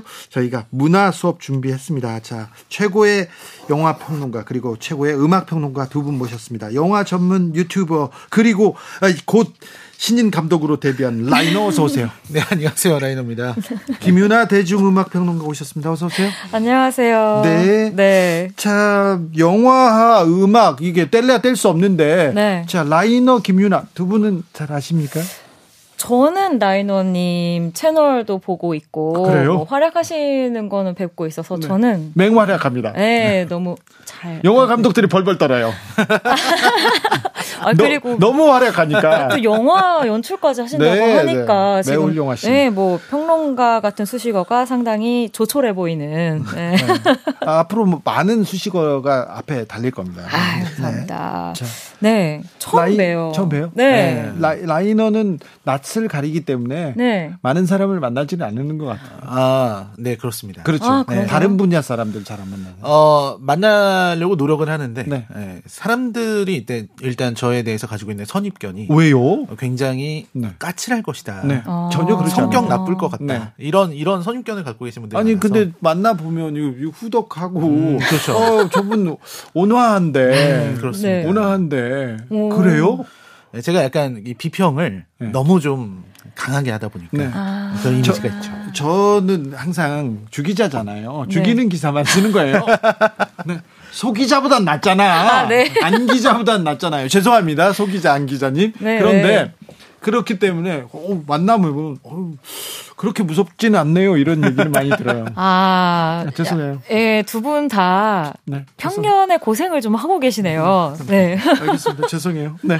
자, 추석입니다. 네. 추석입니다. 추석 어떻게 보내십니까? 이번 연휴 긴데. 어, 일단은 저는 추석에 별다른 계획이 없습니다. 추석 특집 영화 그런 것도 아니고요. 아, 뭐 추석 특집으로 이제 뭐 방송 녹화는 몇 개 하겠지만 네. 예, 추석 연휴 기간 동안에는 아마 별다른 일 없이 아, 네. 일을 하면서 네. 글을 쓰거나 네. 아니면 제가 아까도 말씀드렸듯이 이 장편 영화를 네, 준비하고 연출을 있어요. 준비하고 있어서 아, 알겠습니다. 예, 김유나 평론가는요? 평소 어떤 영화 좋아하세요? 어, 저는 네. 그냥 좀 다양하게 좋아하는 편인데 네. 제가 오늘 이제 또 영화 이야기를 전문적으로 해주시는 분과 함께 방송을 한다고 해서 네. 제가 평소에 무슨 영화를 보나 리스트를 좀 찾아봤거든요. 그랬더니. 의외로 좀 지독하게 음악과 관련된 영화를 많이 보더라고요. 아, 그럼요. 네. 음악형 인간이니까. 그래서 최근에 또 오늘 이제 라이너님이 소개해주시는 작품들이 꽤 화제가 된 화제작들인데 네. 제가 이것들을 직접 영화관에서 보질 못하고 네. 최근에 본 영화가 뭐 그 엔니오 모리콘의 음. 영화 같은 걸 제가 네네. 봤더라고요. 그래서 지독하다. 네, 스스로 좀 그렇게 평가를 내렸습니다. 라이너는 어떤 음악 들으십니까? 어, 음악을 듣는 거는 저는 음악 자체는 되게 아, 좀 창피하긴 한데 옛날에 록 음악들을 많이 들었어요. 아우, 왜, 라, 왜 락이 왜? 창피해? 라이너님 최근에 또 이 젊은 세대들 사이에서 락 리바이벌 뭐 이런 이야기 나오면서 제일 아. 좀 hip하게 소비되고 그렇군요. 있기도 해요. 아, 네. 그래요? 네 네. 예전에는 이제 홍대에 가면 이런 락 밴드들이 있는 클럽들이 많았거든요. 많았죠. 네. 근데 지금 은 하나밖에 안 남았어요. 그래요? 굉장히 슬프고요. 맞아요. 네. 그리고 제가 예전에 좋아했던 밴드들은 이제 다 90년대. 네. 에서 2000년대 사이의 밴드들이라서 네. 다들 이제 너무 중년에 너무 예전에는 정말 거친 분들이셨는데 네. 지금은 너무 중년에 네. 이제 배도 나오시고 머리도 좀 벗겨지신 아. 그런 그래도 분들이 됐죠. 최근에 뭐 이렇게 락 밴드들 공연하는 산울림 그다음에 오, 그다음. 이치현과 번님들 그다음에 네. 뭐 전인권 형님 이렇게 활동하는 거 보잖아요. 아직도 멋있어요. 계시고 네. 최근에 제가 이제 그 endemic이 되면서 음악 페스티벌이 많이 부활했잖아요. 네네네. 그래서 올해 국내 페스티벌도 제가 빼놓지 않고 거의 다 체크를 했는데 거기 headliner에 김창완 씨 네. 아. 그리고 최백호 씨 아, 네.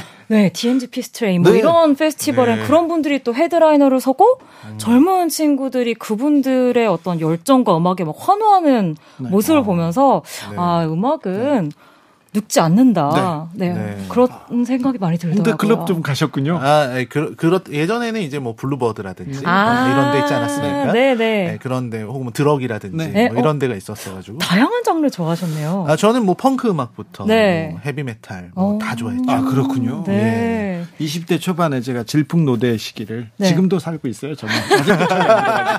그런데 20대 초반에 아 이러다가 음. 이 사회에 폐를 끼치고 살면 안 될 텐데 이렇게 음. 해서 고민할 때가 있었어요. 너무 사고를 치니까 아.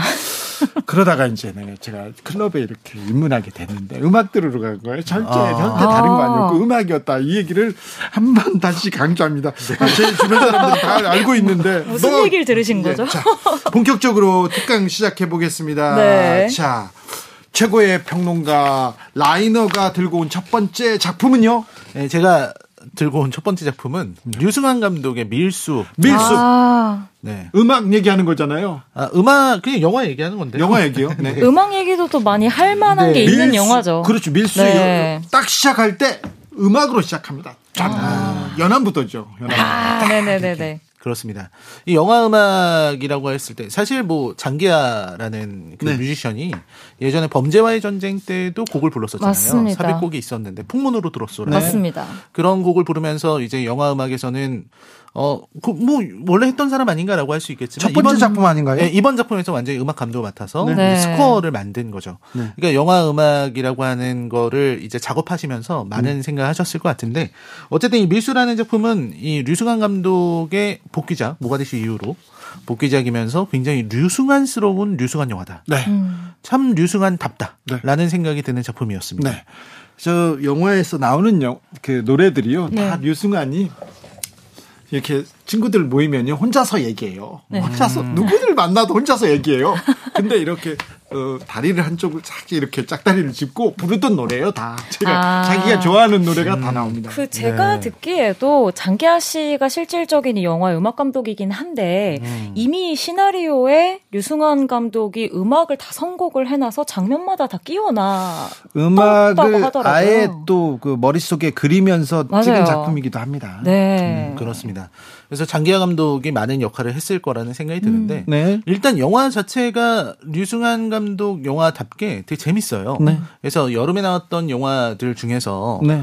좀 흥행 다양히 수치도- 네, 흥행 수치도 가장 좋았고 네. 그리고 가장 무난합니다. 물론 네. 작품성 측면에선 콘크리트가 조금 더 뛰어나다는 평가를 받고 있지만 어쨌든 밀수도 어, 뭐, 누구에게 추천해도 이상하지 않을 작품이고요. 어, 정말, 이때 당시, 그러니까 그때 1970년대죠. 그때 당시에 밀수를 하던 사람들. 원래는 이제 바다에서 이런 걸 잡던, 뭐, 뭐 해녀. 해녀 였는데, 네. 어패류를 잡던 해녀들이었는데, 이제 근처에 공장이 들어오면서 해녀로 살아갈 수가 없게 됐고, 그러다 보니까 밀수의 손을 대게 되는 그런 어떤, 그때 이제 시대적인 분위기가 있고요. 그러면서 그 안에서 이제 류승환다운 스토리 전개 이런 것들이 있고 어 류승환 영화다 보니까 액션 빼놓을 수가 없습니다. 네. 그리고 약간 이 작품은 또 그 연출 자체가 네. 되게 좀 독특한 부분들이 많았어요. 많이 독특하죠. 많이 독특합니다. 뭐 화면이 이렇게 분할되는 거라든지 네. 그리고 연출 측면에서도 약간 쿠엔틴 타란티노 느낌을 다시 한번 받게 만드는 네. 그런 어떤 류승한 다움이 있는 작품이었습니다. 네. 네. 어, 제가 오늘 라이너님이 가져오신 영화들이 상당히 흥행도 하고 많이 사랑을 받은 작품들인데 네. 극장에서 직접 보질 못하고 그 제가 8월 내내 약간 페스티벌에 돌아다니느라 극장을 음, 좀 소홀히 했어요. 그렇죠, 그렇죠. 그래서 뭐 음악 관련된 내용들이나 아니면 이제 그 왜, 영화 프로그램들에서 소개해주는 음. 내용 같은 걸로 많이 접했거든요. 근데 제 안에서는 제일 보고 싶었던 작품이 사실 밀수였어요. 우선은 그 여성을 투톱으로 내세운 액션극이라는 게 좀 드물기도 했었고 그렇죠. 지금까지 그리고 또 앞서 이야기가 나왔지만 장기하 씨가 워낙에 한국 대중음악신 안에서도 좀 획기적인 인물로 이야기가 많이 되다 보니까 영평상에서 음악상도 탔어요, 장기하가. 아, 그러니까요. 그래서 사실 여러모로 너무 관심이 갈 수밖에 없는 작품이었는데 아, 제가 직접 확인은 못해서 좀 아쉽긴 한데요. 그런데 관심은 있어서 여러 가지 좀 많이 찾아봤거든요. 장기하 씨가 고생을 진짜 많이 했다고 하더라고요. 이 초보 영화 음악 감독이다 보니까 어떻게 이렇게 작업을 해야 되는지를 잘 몰라서 그 네. 류승환 감독님이 일부러 얘기를 안 하고 계속 그냥 음, 그 음악을 보내주는 대로 계속 받았대요. 원래는 이제 뭐 적당히 만들어 놓고 음악 감독님들께 조금 후반에 부탁하는 경우들이 그렇죠. 많은 걸로 음. 전 알고 있는데 그렇죠.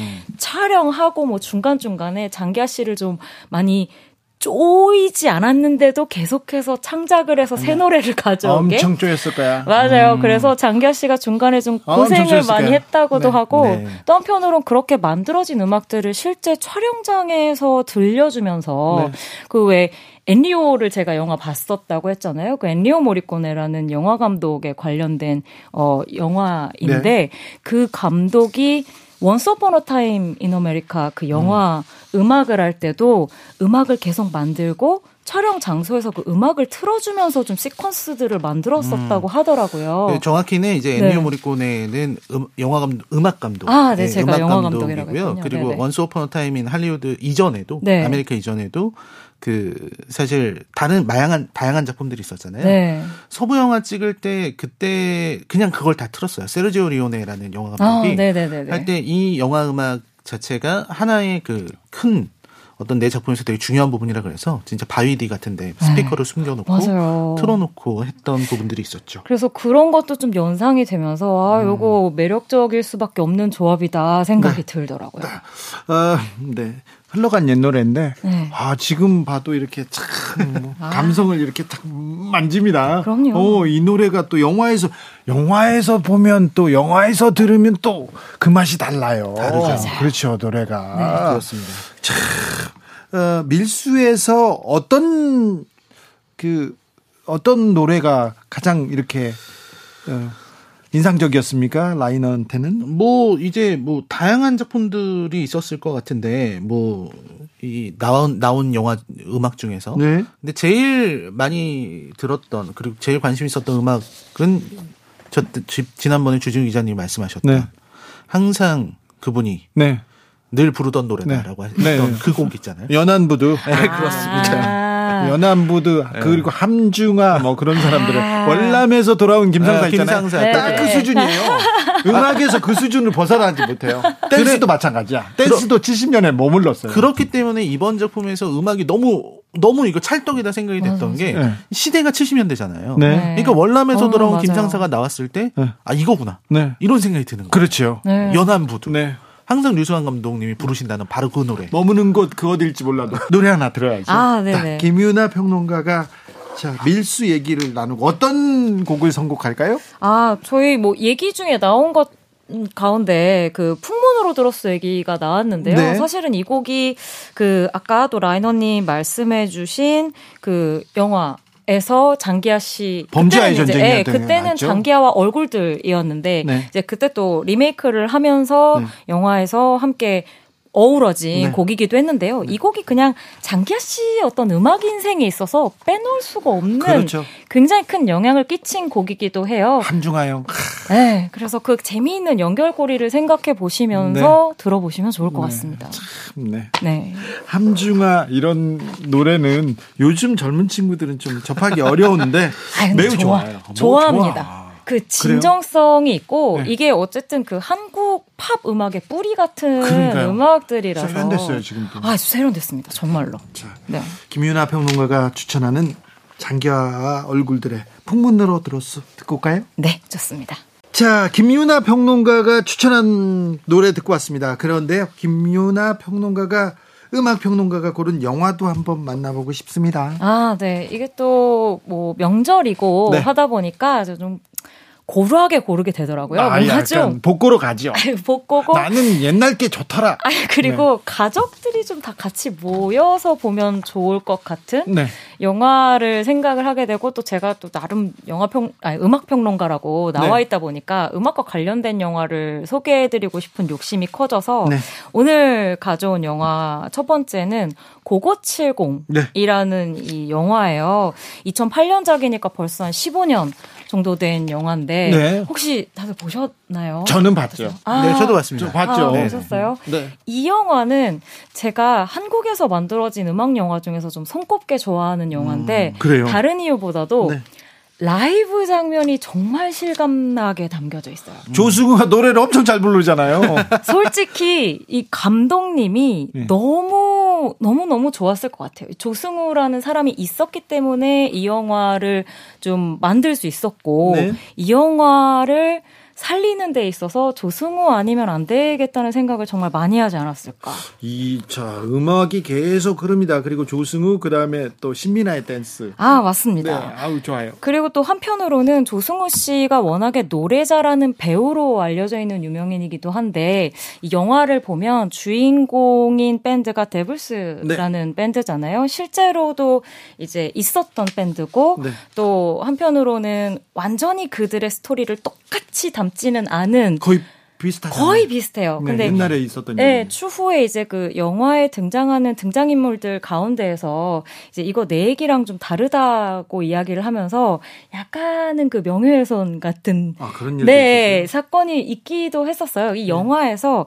그 음악 평론가이자 이제 영화 안에 등장하는 닐바나라고 하는 클럽을 만들게 되는 그 인물이 사실은 서병후 씨라는 그 한국 음악계에서 상당히 오랫동안 활동을 해온 음악 평론가분을 뭐 일종의 벤치마킹을 해서 이제 주인공으로 삼은 셈인데 그분이 타이거 JK 아버님 아, 그렇군요. 이거든요. 음. 그래서 그분이 이제 그런 어떤 어 이야기가 없었던 좀 아쉬운 부분이 있기도 했지만 네. 어쨌든 그 시기를 좀 뜨겁게 보냈던 음악가들에게는 너무나 깊이 있게 다가갈 수 있, 밖에 없는 영화였던 것 같고요. 예. 또 한편으로는 방금 말씀드리다가 약간 이야기가 샜는데 조승우 씨와 신민아 씨 이외에도 차승우 씨라고 그 데블스라고 하는 밴드 안에서 이제 기타리스트로 등장을 하는 인물이 있는데 네. 이분이 또 약간 그 홍대 고인물이에요. 음. 많이들 아시겠지만 노브레인이라고 음, 하는 정말 네. 1세대 밴드에서부터 활약을 했었던 인물이다 보니까 약간 노래 잘하는 배우 그리고 연기되고 stylish한 음악가가 한 번에 네. 영화에 등장하면서 생생한 라이브를 보여줬다는 게 네. 아 뭐 너무 너무 너무 너무 멋진 영화라는 생각이 들어서 추천 한번 드리고 싶더라고요. 네. 네. 어, 와일드 캐츠의 리더는 타이거 JK 어머니 김성애 씨였고. 아. 맞습니다. 이 네. 왜 그런 이야기가 이슈가 됐었냐면 네. 사실 영화 안에서 그 와일드 캐츠를 또 역시 딴 와일드 걸즈라는 그룹이 그랬어요. 신민아 씨 그룹인데 네. 그 신민아 씨가 약간 좀 부적절한 뭐 관계가 나오는 어떤 storyline이 있다 보니까 영화니까, 영화니까. 네, 근데 이제 어쨌든 실존 인물이. 있는 것도 맞다 보니까 네. 어쩔 수 없이 네, 그런 좀 사건이 생기기도 했었어요. 이 영화 어떻게 보셨어요? 네, 고고70 같은 경우는 아까 말씀하신 것처럼 이게 픽션하고 논픽션이 되게 절묘하게 섞여 있다 보니까 맞습니다. 아까 말씀하신 것처럼 그 픽션 장면들 네. 이런 데서 문제가 좀 생길 수가 있고 음. 근데 말씀하신 것처럼 이 작품의 백미는 공연 장면이에요. 맞아요. 왜냐면 이 공연 장면은 이 스크린으로 보고 있으면서도 아 이거는 그냥 공연 실황 테이프를 튼 게 아닌가? 맞아요, 맞아요. 이런 생각이 들 정도의 리얼리티가 느껴지는 거예요. 무슨 다큐멘터리 보는 네, 것 네. 같은. 그러다 보니까 이게 어떤 걸 만들어주게 되냐면 70년대를 우리가 물리적으로는 갈 수가 없는데 네. 이걸 보고 있는 동안에 시간 여행 간 것 같아요. 그런 경계가 무너져서 네. 70년대를 그냥 받아들이게 되는 네. 그런 어떤 음악적인 완성도를 보여주고 있다. 그게 네. 고고 70이 가지고 있는 가장 큰 매력인 것 같아요. 그리고 이제 한국 가요계에서 빼놓을 수 없는 이제 그 약물과 관련되어 있는 네. 것들이나 뭐 국가적으로 이제 음악가들을 좀 핍박하던 네. 이런 내용들까지도 뭐 연도는 좀 섞여 있습니다만 굉장히 그렇죠. 여러 가지 서사가 특히 들어가 예전에 있어서 음악에 대한 탄압 어, 이런 것들이 그러니까요. 굉장히 심했었잖아요. 네. 맞습니다. 그러면서도 마지막에 이제 막 그걸 막 너네 놀고 싶잖아. 막 락앤롤 이러면서 이제 조승우 씨가 소리를 지르면서 그 막 땀 뻘뻘 흘리는 그 라이브의 열기로 마무리 짓는 그 어떤 영화의 그 에너지가 아직도 좀 생생하게 남아 있어요. 노래가 끊이지 않고 흘러나왔던 걸 기억합니다. 맞습니다. 네. 아, 제가 알기로는 영화의 거의 한 3분의 2 음. 정도가 라이브로 채워져 있는 작품으로 알고 있어서 그리고 말씀 뭐 아까 전에도 하셨지만 이때 음악이지만 굉장히. 세련됐거든요. 요즘에 다시 또 젊은 세대들이 좋아하는 바이브도 있어요. 또, 또 한편으로 또 얘기를 하자면 고고 70이 의미가 있는 게 70년대 우리 문화계를 생각하면은 사실 음악이 가지고 있는 비중이 전 굉장히 크다고 아, 생각하거든요. 그렇죠. 다 음악 듣고 살았지. 이, 왜냐면 영화라고 하는 거는 어쩔 수 없이 산업이었고 네. 그리고 그때는 이 영화법이 개정돼 4차, 5차 영화법 개정되면서 완벽하게 찍어 누르던 시절이었어요. 음, 맞습니다. 그래서 이때는 음악만이 어떻게 보면 진짜 젊은이들의 네. 해방구. 음. 그 젊은이들이 그거 들으면서 여러 가지 생각도 하고 또 마음의 아픔을 이렇게 네. 털어내는 시기였어요. 어버키였죠. 근데 네. 그랬어요. 아, 아무튼 고고 70에 흘러 나오는 음악이 굉장히 수준이 높았다는 거. 맞습니다. 아직까지는. 네, 뭐 오리지널 곡들도 있고 그리고 기존 카피곡들도 굉장히 많은데 이게 전부 다 방준석 음악 감독님의 손 아래에서 방준석이라는 사람이 진짜 네. 아, 위대한 감독이에요. 정말 네. 대단한 분이라는 생각이 새삼 들고 예. 노래를 하나 준비해 봤는데요. 네. 조승우와 데블스라고 이제 OST에는 그 이제. 수록이 되어 있어요. 네. 그래서 전곡들을 조승우 씨와 이제 어, 참여한 배우분들이 같이 정말 라이브 뭐 합을 맞춘 곡들인데 그 가운데서 청춘의 불꽃이라는 곡이 있는데 네. 이 곡은 방준석 씨가 직접 작업을 한 곡이거든요. 음. 네. 그래서 그 정말 대단했던 영화 음악 감독이 다시금 스크린 위에서 네. 재현시켰던 그 70년대 청춘들의 에너지를 네. 이 곡으로 한번 만나보시면 어떨까 싶습니다. 자, 조승우와 데블스가 부릅니다. 청춘의 불꽃. 방준석 감독님의 작품들 네. 음악적으로 훌륭한 작품 많았어요. 네, 맞아요. 너무 너무 대단한 분이었다고 네. 생각해요, 저는. 우리나라에도 이런 음악 영화가 있구나. 보통 음악 영화 하면 다 외국에 있는 줄 아는데 우리나라에서도 이렇게 음악이 흐르는 영화들 많이 있어요. 그렇죠. 뭐 방준석 감독님 작품도 많이 있는데, 네. 근데 우리나라에서 음악 영화가 좀 적다라고 하는 이미지를 사람들이 갖고 있는 것 그렇죠. 같아요. 음. 생각보다 그렇게 적진 않습니다. 뭐 음악 영화는 좀 어, 뭐라고 해야 되나 좀 손이 오그라들려고 그래. 아유 유치한 거 아니야 이런 얘기도 있어요. 만들려면 라라랜드처럼 만들지 막 아. 바 뭐야 그 노래 뭐 라, 맘마미아 맘마미아 이렇게 만들면 작품이요? 모를까 이렇게 얘기하는 사람도 있어요. 네, 맘마미아 얘기는 조금 이따 해주실 것 같아서. 네. 아, 얘기를 하자면 뭐 우리도 라디오스타라든지 복면 맞아요. 달호, 아, 좋아. 뭐 네. 세시봉이라든지 와이키키 브라더스, 네. 하모니 뭐 맞아요. 작품들은 굉장히 많이 있습니다. 근데 다만 이제 우리나라 영화 음악들이 아까 말씀하신 라라랜드라든지 네. 뭐 위플래시라든지 이런 이제 음악 영화들이 영화들이나 혹은 음악인을 다룬 전기 영화 이런 부분에서 우리나라가 굉장히 많이 뒤떨어져 있는 것은 사실이에요. 네. 근데 왜 그렇게 되냐면 간단히 말하자면 이 영화 감독들이 음악에 대한 깊은 고뇌가 없다는 점. 네. 이 부분을 먼저 얘기하고 싶어요. 예. 그러니까 영화 감독님들이 이제 음악인에 대해서 진지하게 생각하거나 혹은 뮤지션들의 세계에 대해서 고찰하려고 하거나 이런 시도가 굉장히 적기 때문에 좋은 작품이 나오기가 좀 어렵다. 이렇게 말씀드릴 수 있을 것 같고요. 음. 그리고 더 얘기하자면 음악인의 전기 영화를 얘기를 할 때 그거를 기획하고 각본을 적을 수 있는 사람이 잘 없습니다. 아, 네. 그러니까 우리는 되게 분리된 채로 지내고 있는 것 같아요. 그렇죠. 사실 우리나라의 어떤 뮤지션 역사를 쭉 살펴보면 영화로 만들 만한 뮤지션들의 이야기도 되게 많지요, 많거든요. 많지요. 그 사람들의 삶을 또 조명하다 보면 그때의 시대상이 보이고 그리고 거기에서 우리가 보편적으로 공감할 수 있는 이런 고뇌라든지 아픔들도 보일 수 있을 것 같은데 그거를 할 수 있는 사람들이 잘 없는 거예요. 그리고 또 뮤지션이면서 영화 감독인 사람도 굉장히 적고 그런 부분들 기능적인 연출가들도 좀 적은 편이고 그러다 보니까 또 이제 한 가지 더 얘기하자면 뮤지션들의 전기 영화를 만들 때 그들에게 허락을 받는 부분이 좀 까다롭다는 점. 이 여러 가지 부분들이 있으면서 우리는 이제 좋은 음악 영화를 만들지 못하고 있습니다. 네. 뮤지컬 영화는 이제 최근에 영웅이라든지 뭐 이런 몇 가지 작품들 그것만이 내 세상 아, 아, 아 어, 인생은 아름다워. 아, 네네. 인생 아름다워 같은 작품들이 나오곤 있지만 그래도 해외 뮤지컬 영화만큼은 네. 나오지 않고 있죠. 이게 좀 음악 저는 이제 음악 평론가고 음악계 쪽에서 이야기를 많이 듣다 보니까 그 라이너님이 이야기하신 것에서 조금 연결해서 이야기를 하자면 그 음악 작업이라는 것을 영화와 한 덩어리로 생각하기보다는 후시 작업처럼 생각하시는 감독님들이 많았던 것다 같아요. 만들고 여태까지는. 영, 음악 감독한테 네. 주잖아요. 그러니까 다 완성하고 자 2주 안에 만들어 주세요 같은 느낌인 그렇죠. 거죠. 지금도 그렇게 해요. 영화를 네. 일단 다 만들어서 편집을 다 하고. 그 다음에 이제 보내요. 맞아요, 맞아요.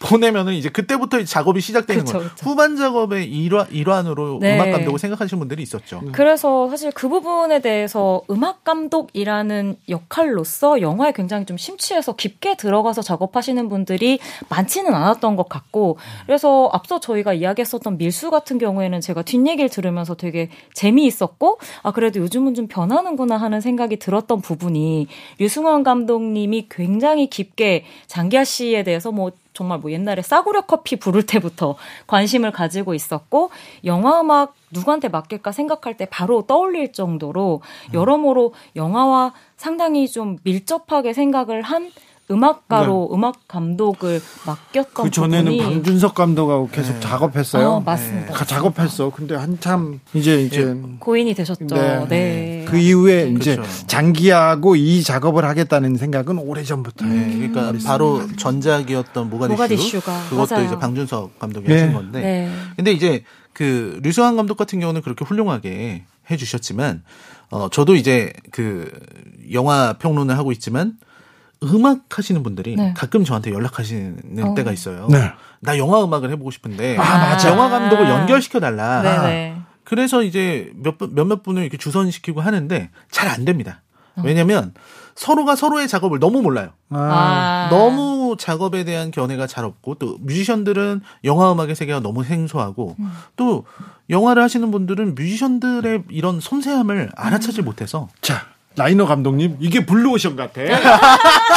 내가 보니까 블루오션이야. 아, 자, 음악, 영화로 보헤미안 랩소디 그다음에 로켓맨입니까? 어, 네, 맞아요. 엘튼 존 관련된 영화 나왔는데 그리고 뭐 맘마미아에 위플래쉬 근데 우리나라는 아직도 뮤지컬 그리고 뭐 가수들을 가수의 일대기 나훈아 남진형 이런 사람들 영화는요 그냥 만들어 놓으면 그냥 잘 될것 아, 같아요. 그러네요. 네. 근데 촬영 지금 들어가시는 거면 지금은 안 되시는 거예요? 아, 지금 안 되고 차기작으로, 준비가- 아, 차기작으로. 차기작으로. 그리고 전 금방 만들어요. 그래요? 네, 바로 만드니까. 안 돼.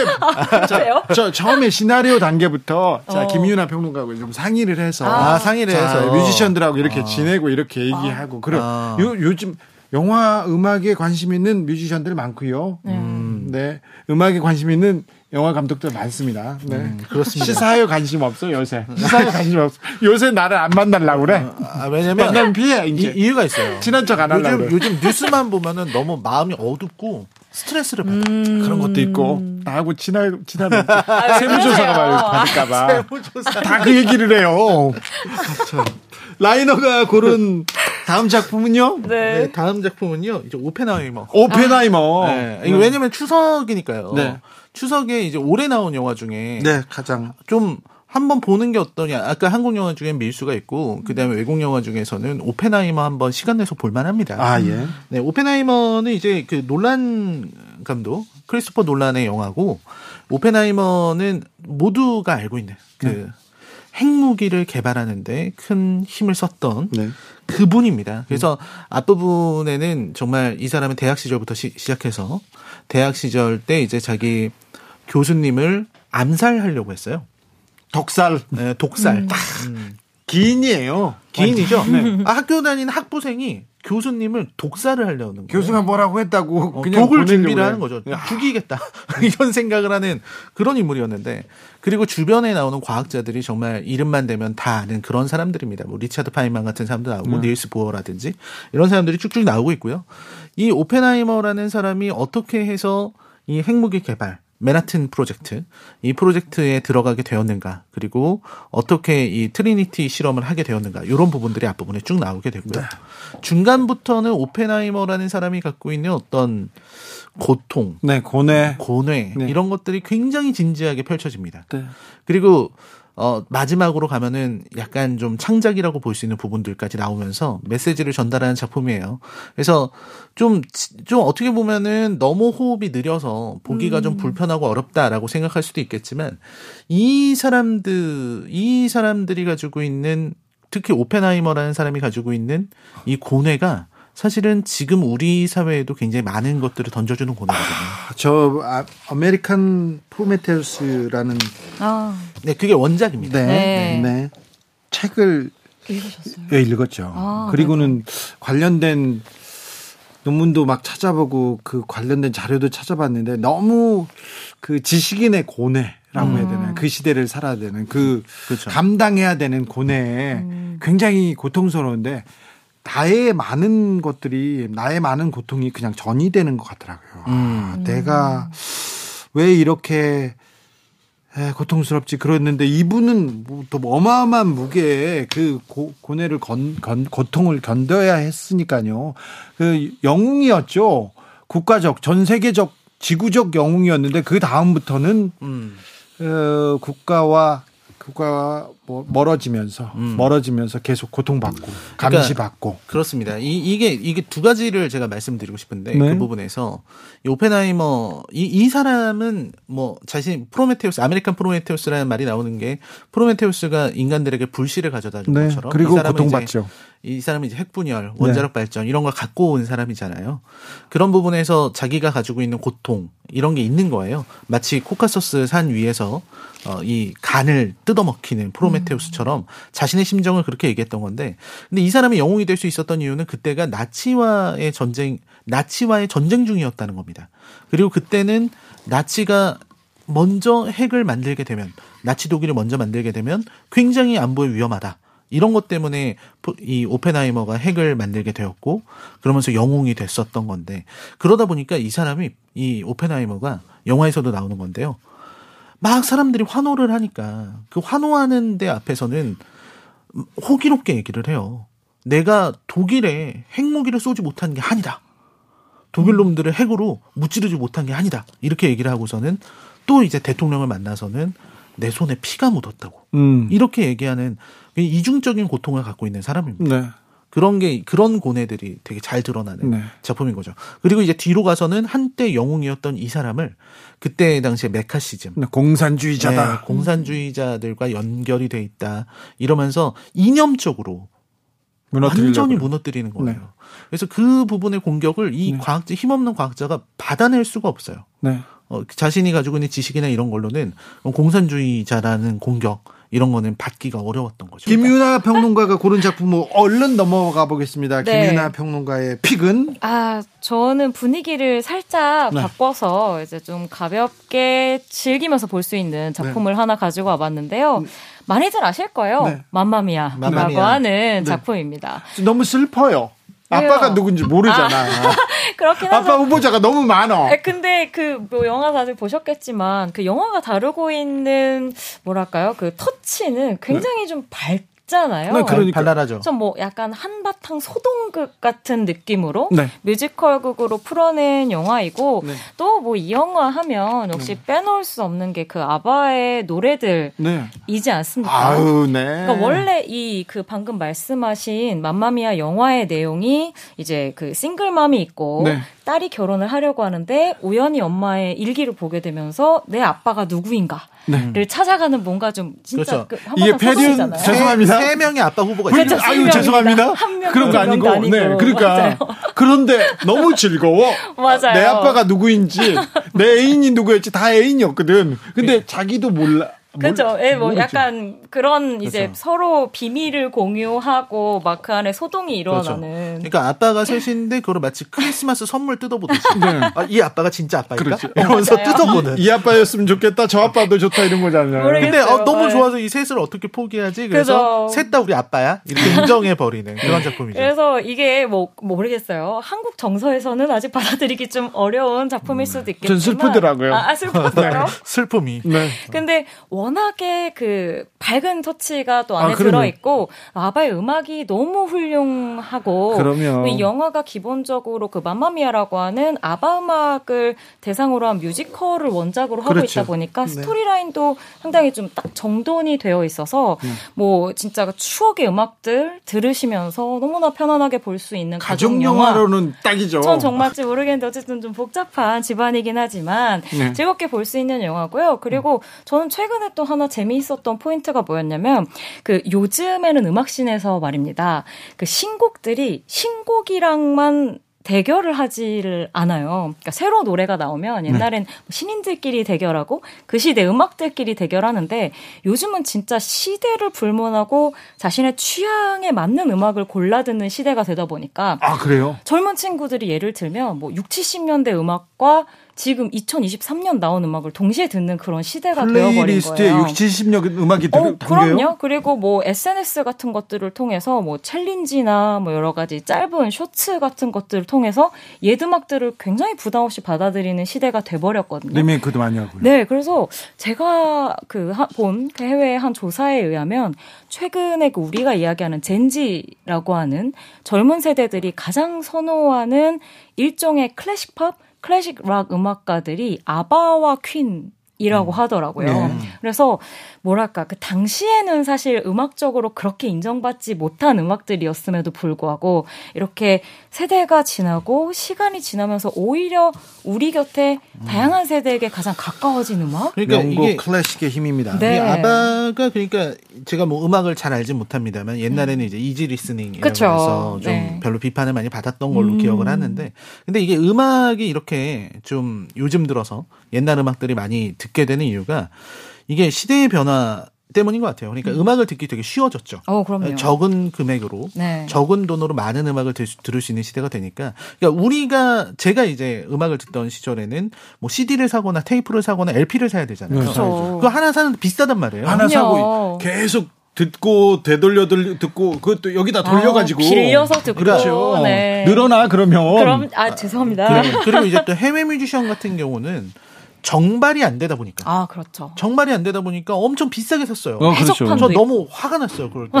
수입해서 오는 사람들 이제 그때는 이제 보따리 그 분들이 계셨어요. 맞아요, 맞아요. 거의 밀수죠. 네. 이렇게 해주신 분들인데 그분들한테 살 때마다 이제 굉장히 프리미엄을 붙여서 음. 더 옷돈을 붙여서 이거를 사야 되는 상황이 있었거든요. 네. 그러다 보면 무슨 일이 생기냐면 내가 예를 들어서 미스터 빅의 전집을 듣고 싶다. 음. 엄청난 자본이 있지 않으면 들을 수가 없는 겁니다. 근데 요즘은 그렇지가 않잖아요. 음. 옛날에 막뭐 비틀즈 전집 듣고 싶다. 얼마든지 그냥 음. 들을 수가 있는 시대. 이러다 보니까 지금의 젊은 세대들은 훨씬 더 폭넓은 음악을 즐기면서 살 수 있는 게 아니었나. 라는 생각이 들고요. 네. 그래서 아바가 재평가, 재조명되고 있군요. 그렇죠. 예. 그리고 이제 그 재평가 생각하면 이 맘마미아라는 영화를 보면 더 재밌는 게 맘마미아 1편이 시작됐을 때는 물론 아만다 사이프리드도 너무 아름답고 그렇지만 메릴 스트립 너무 뛰어, 뛰어나지만 그때만 해도 피어스 브로스넌이 아, 피어스 브로스넌이 굉장히 인지도가 높은 배우였습니다. 가장 높은 배우. 007이었고 또 007이니까. 미중년의 뭐 대표 주자였죠. 네. 그랬는데 그 맘마미아 1과 맘마미아 2 사이에 10년 이상의 시간이 있거든요. 네. 그 사이에 콜린 퍼스가 아. 갑자기 엄청나게 떠버렸어요. 네네. 킹스맨 이런 영화로 인해서 예. 그리고 나서 맘마미아 2를 보면은 콜린 퍼스의 달라진 위상을 느낄 수 있습니다. 그래. 저, 그럼 전혀 다른 딸이 그러면 아빠 더 됐으면 좋겠어요. 막 그럽니까? 아니 그러니까 콜린 퍼스를 대하는 영화의 태도 같은 게 느껴지는 거예요. 아 그렇군요. 네, 콜린 퍼스의 비중이 늘어나고 네. 콜린 퍼스에 대해서 어쩔 수 없잖아. 네, 이거는 선착장의 그 그럼요. 조연 배, 배우도 이렇게 얘기를 해요. 아 정말 멋지게 늙으셨어요. 아. 이렇게 얘기하는 장면들이 있습니다. 네. 아, 그래서- 재평가된 거죠. 그래서 아빠는 누구예요? 어, 근데 이거 얘기하면 저희 뭐 옛날 영화라고 해도 괜찮아요, 아, 괜찮아요. 아빠는 피어스 브로스넌이고요. 아 그래요? 아이 얘기해 버리셨네. 아니, 못 그러니까 보신 그 분들은 하지만. 나갔잖아요. 하지만 내 마음의 아빠는 네. 세 명인 거지. 세 명 다 아빠라서 나중에 이제 2편에서 이 아만다 아만다 사이프리드가 이제 위기에 처했을 때 아, 아, 그세 장면에서 정말 제가 그때 어머니랑 같이 봤거든요. 어. 맘마미아 2를. 이게 이래서 좋은 영화예요, 진짜. 네, 그렇습니다. 가족들이? 네. 맘마미아 2를 어머니가 보고 싶어 하셔 가지고 같이 가서 봤어요. 아, 그래요? 근데 딸이 위기에 처했을 때 아빠 셋이 배를 타고 오면서 맞아요. 댄싱 퀸을 보는 장면이 있는데 거기서 저희 어머니 우셨어요. 감동을 받아서 아빠가 나를 위해서 와주는 것만 해도 감동인데 아빠가 셋인 거야. 멋있는 감동이 세 배야. 얘 대인이 그렇죠. 아니 아빠가 내가 위기에 처했을 때 나, 내- 우리 아버지가 나를 구하러 온다. 얼마나 이게 감동적입니까? 이제 진짜 가짜가 문제가 아니고 그냥 그 자체가 어떤 든든한 힘이 되어버리는. 그렇죠. 근데 그 아빠가 셋이니까 세 배로 든다. 아, 이거 세 배로 든든한 영화 한번 볼까요? 네. 아바의 댄싱퀸 듣고 오겠습니다. 아니 댄싱 퀸을 듣고 울, 울었다니 그럴 수도 있군요. 근데 댄싱 퀸이 약간 그 애수가 있어요, 음악에 예전에 밝지만은 않은 곡이라서 제가 또 좋아하는 그 뮤리엘의 웨딩이라는 영화가 있는데 거기에도 아바 곡이 굉장히 많이 들어가거든요. 네. 거기도 좀 짠한 장면에서 나와요. 댄싱퀸이 그래도 그렇게 슬플까? 아, 그렇게 슬프기도 하네. 네. 네, 슬프기도 합니다. 자, 두 분한테 우리 추석에 어떤 영화 보면 좋아요? 물어봤어요. 이번에 추석 길잖아요. 물었는데 두 분이 공동으로 pick한 영화가 있습니다. 바로 네, 소울이라는 영화입니다. 네. 소울 픽사의 애니메이션입니다. 애니메이션. 어, 저는 뭐 기본적으로 픽사를 굉장히 좋아하기도 하는데 이 영화는 그 굉장히 여러 가지 의미로 사람 마음을 좀 울리더라고요. 그 픽사 영화가 원래 좀 그렇잖아요. 그 동심이나 좀 아름다운 삶에 대한 어떤 그 해석 같은 것으로 사람을 좀 감동을 주는데 이 영화는 음악 까지 더해져서 저에게 좀 울림을 줘서 꼭 한번 소개하고 싶었었어요. 아, 그 저는 더 그럴 거라는 생각이 드는 게 사실 네. 이 소울은 예전에 한번 소개를 한번 했었거든요. 아, 네네. 근데 이제 김윤아 평론가님 같은 경우는 음악을 하시는 분이다 보니까 네. 여기 이제 소울에 나오는 조가 아, 조 가드너가 이제 피아노를 치는 맞습니다. 재즈 피아니스트잖아요. 그 내용이 그거잖아요. 그러니까 현실과 꿈 사이에서 막 음. 오가는 어떤 고민들. 그러니까 그 조 가드너라는 인물이 꿈은 나는 막 이미 뉴욕의 재즈 클럽을 휩쓰는 어떤 음악가인데 현실은 중학교에서 기간제 교사로 일하면서 음. 애들과 부딪히면서 고생고생하면서 삶을 영위하는 그렇죠, 인물로 그렇죠. 등장을 하잖아요. 그렇죠. 그리고 이제 하필이면 그 학교에서 정규직을 아 맞습니다. 이제 정규 선생님을 제안을 하게 되는데 맞아요. 그렇게 되면은 안정된 인생이 펼쳐지지만 네. 자신의 꿈인 그쵸. 그 뉴욕의 재즈 씬을 뒤흔들 그런 천재 피아니스트의 등장은 있을 수가 없게 되는 거예요. 그렇죠. 그렇죠. 네. 그러면서 또 한편으로는 그 재즈 클럽에서 정말 각광받는 멋진 뮤지션 앞에서 한번 연주를 우연히 피로를 하게 되고 네, 네. 그 뮤지션이 너 여태까지 어디 있다 왔어? 내일부터 나와. 오늘 저녁부터 함께해. 뭐 이렇게 얘기를 한 순간에 사실 갑자기 그렇죠. 영혼의 세계로 음. 떠나게 그러니까 맨홀 되죠. 구멍에 빠진 겁니다. 맞아요, 맞아요. 그래서 이제 거기에서부터 시작되는 그 영혼 가운데서 좀 말썽쟁이 뭔가 사람으로 다시 태어나고 싶지 않다고 앙탈을 부리는 한 그 생명체와 그리고 그 조와 함께 삶에 대해서 뭔가 새로운 것들을 계속해서 좀 발견해 나가고 네. 왜 사는지 우리가 네. 꿈과 현실 어떻게 받아들여야 하는지 뭐 이런 것들을 그럼 많은 생각을 하게 됩니까? 그렇죠. 만화 영화인데요? 만화 영화죠. 만화 영화인데. 어른이 보라고요? 근데 이게 픽사 애니메이션을 이제 주진우 기자님이 너무 이렇게 낮게 보시면 안 돼요. 낮게 보는 게 아니라 아, 절대 안 됩니다. 낮게 보는 게 아니라 저는 만화 영화는 잘 안 봐요. 저 울었어요. 그러니까요. 이게 편견입니다. 네. 이- 이게 뭐냐면 이 픽사 영화, 픽사 애니메이션은 아이들과 보러 가서 어른이 감동받고 어른이 토이 스토리 보고 울고 온남 친구들 많더라고. 너무 그렇죠. 많고요. 저 이 영화에서 진짜 기자님은 안 믿으실 수도 있는데 그 영화 장면에 보면 스포까지는 아닙니다. 그 은행나무 씨앗이 되게 아. 중요한 모티브로 사용이 되거든요. 음. 이거 보고 우십니다. 아니 은행나무 씨앗이요? 은행나무 냄새 나는데 뭘? 아니 아니 그 이렇게 팔랑팔랑 날아다니는 그 씨앗이 있어요. 네. 이걸로 우, 웁니다. 울어요? 저, 저 잘 장담할 수 있어요. 제가 소울 보고 운다고요? 한번 가보자고. 볼까요? 저는 뭐 장담까지 못하겠습니다만은 안 우시는구나. 장담까지는 어렵겠지만 어쨌든 네. 이, 이 픽사의 작품들 뭐 네. 소울 외에도 최근에 나왔던 엘리멘탈도 아, 있을 것 같고 네네. 다양한 작품들이 있잖아요. 뭐 인사이드 아웃이라든지 업 맞습니다. 정말 업 같은 작품도 진짜 훌륭한 네. 작품이라서 그래요? 그런 작품들 코코 이런 네. 것들은 아, 너무 좋죠. 그 가족과 함께 보기 너무 좋아요. 그래요? 이 소울 같은 네. 것도 지금 그냥 주, 이 추석 연휴에 이거 틀고서 보면은 너무 좋은 그런 작품이 바로 소울입니다. 알겠어요. 한번 그리고 봐- 또 한번 봐볼게요. 아, 그 그리고 이제 좋은 대사들하고 은유 이런 게 되게 많아요. 네. 아까 말씀하셨던 위대한 재즈 가수로 나오는 네. 아. 그 사람이 했던 그 대사. 맞습니다. 어, 그 바다를 찾는 물고기에게 네. 여기가 바로 바다란다라고 음. 하는 그 대사 정말 아름답죠. 네. 김유나 평론가와 우리 라이너가 공동으로 pick한 네, 소울. 네. 소울. 네. 저희가 아까 은행나무 씨앗이라고 얘기했는데 단풍나무라고 네. 하네요. 너무 제가 흥분을 해서 얘기한 것 같습니다. 은행나무 씨앗은요 냄새 나요. 네, 죄송합니다. 은행나무 죄송합니다. 이렇게 씨 밟지 않도록 좀 조심하셔야 됩니다. 네. 영화의 음악까지 알찬 문화 수업 했습니다. 두 분 너무 감사해요. 네, 감사합니다. 고맙습니다. 네, 라이너 김유나 선생님 둘 다 즐거운 연휴 되세요. 네, 고맙습니다. 주진우 라이브는 여기서 인사드립니다. 저는 마지막으로 소개한 애니메이션 소울의 OST죠. 존 바티스트의 It's All Right 들으면서 여기서 인사드립니다. 저는 내일 오후 5시 5분에 주진우 라이브 스페셜 추석 특집 주진우 라이브 스페셜로 돌아옵니다. 지금까지 주진우였습니다. Say it's alright.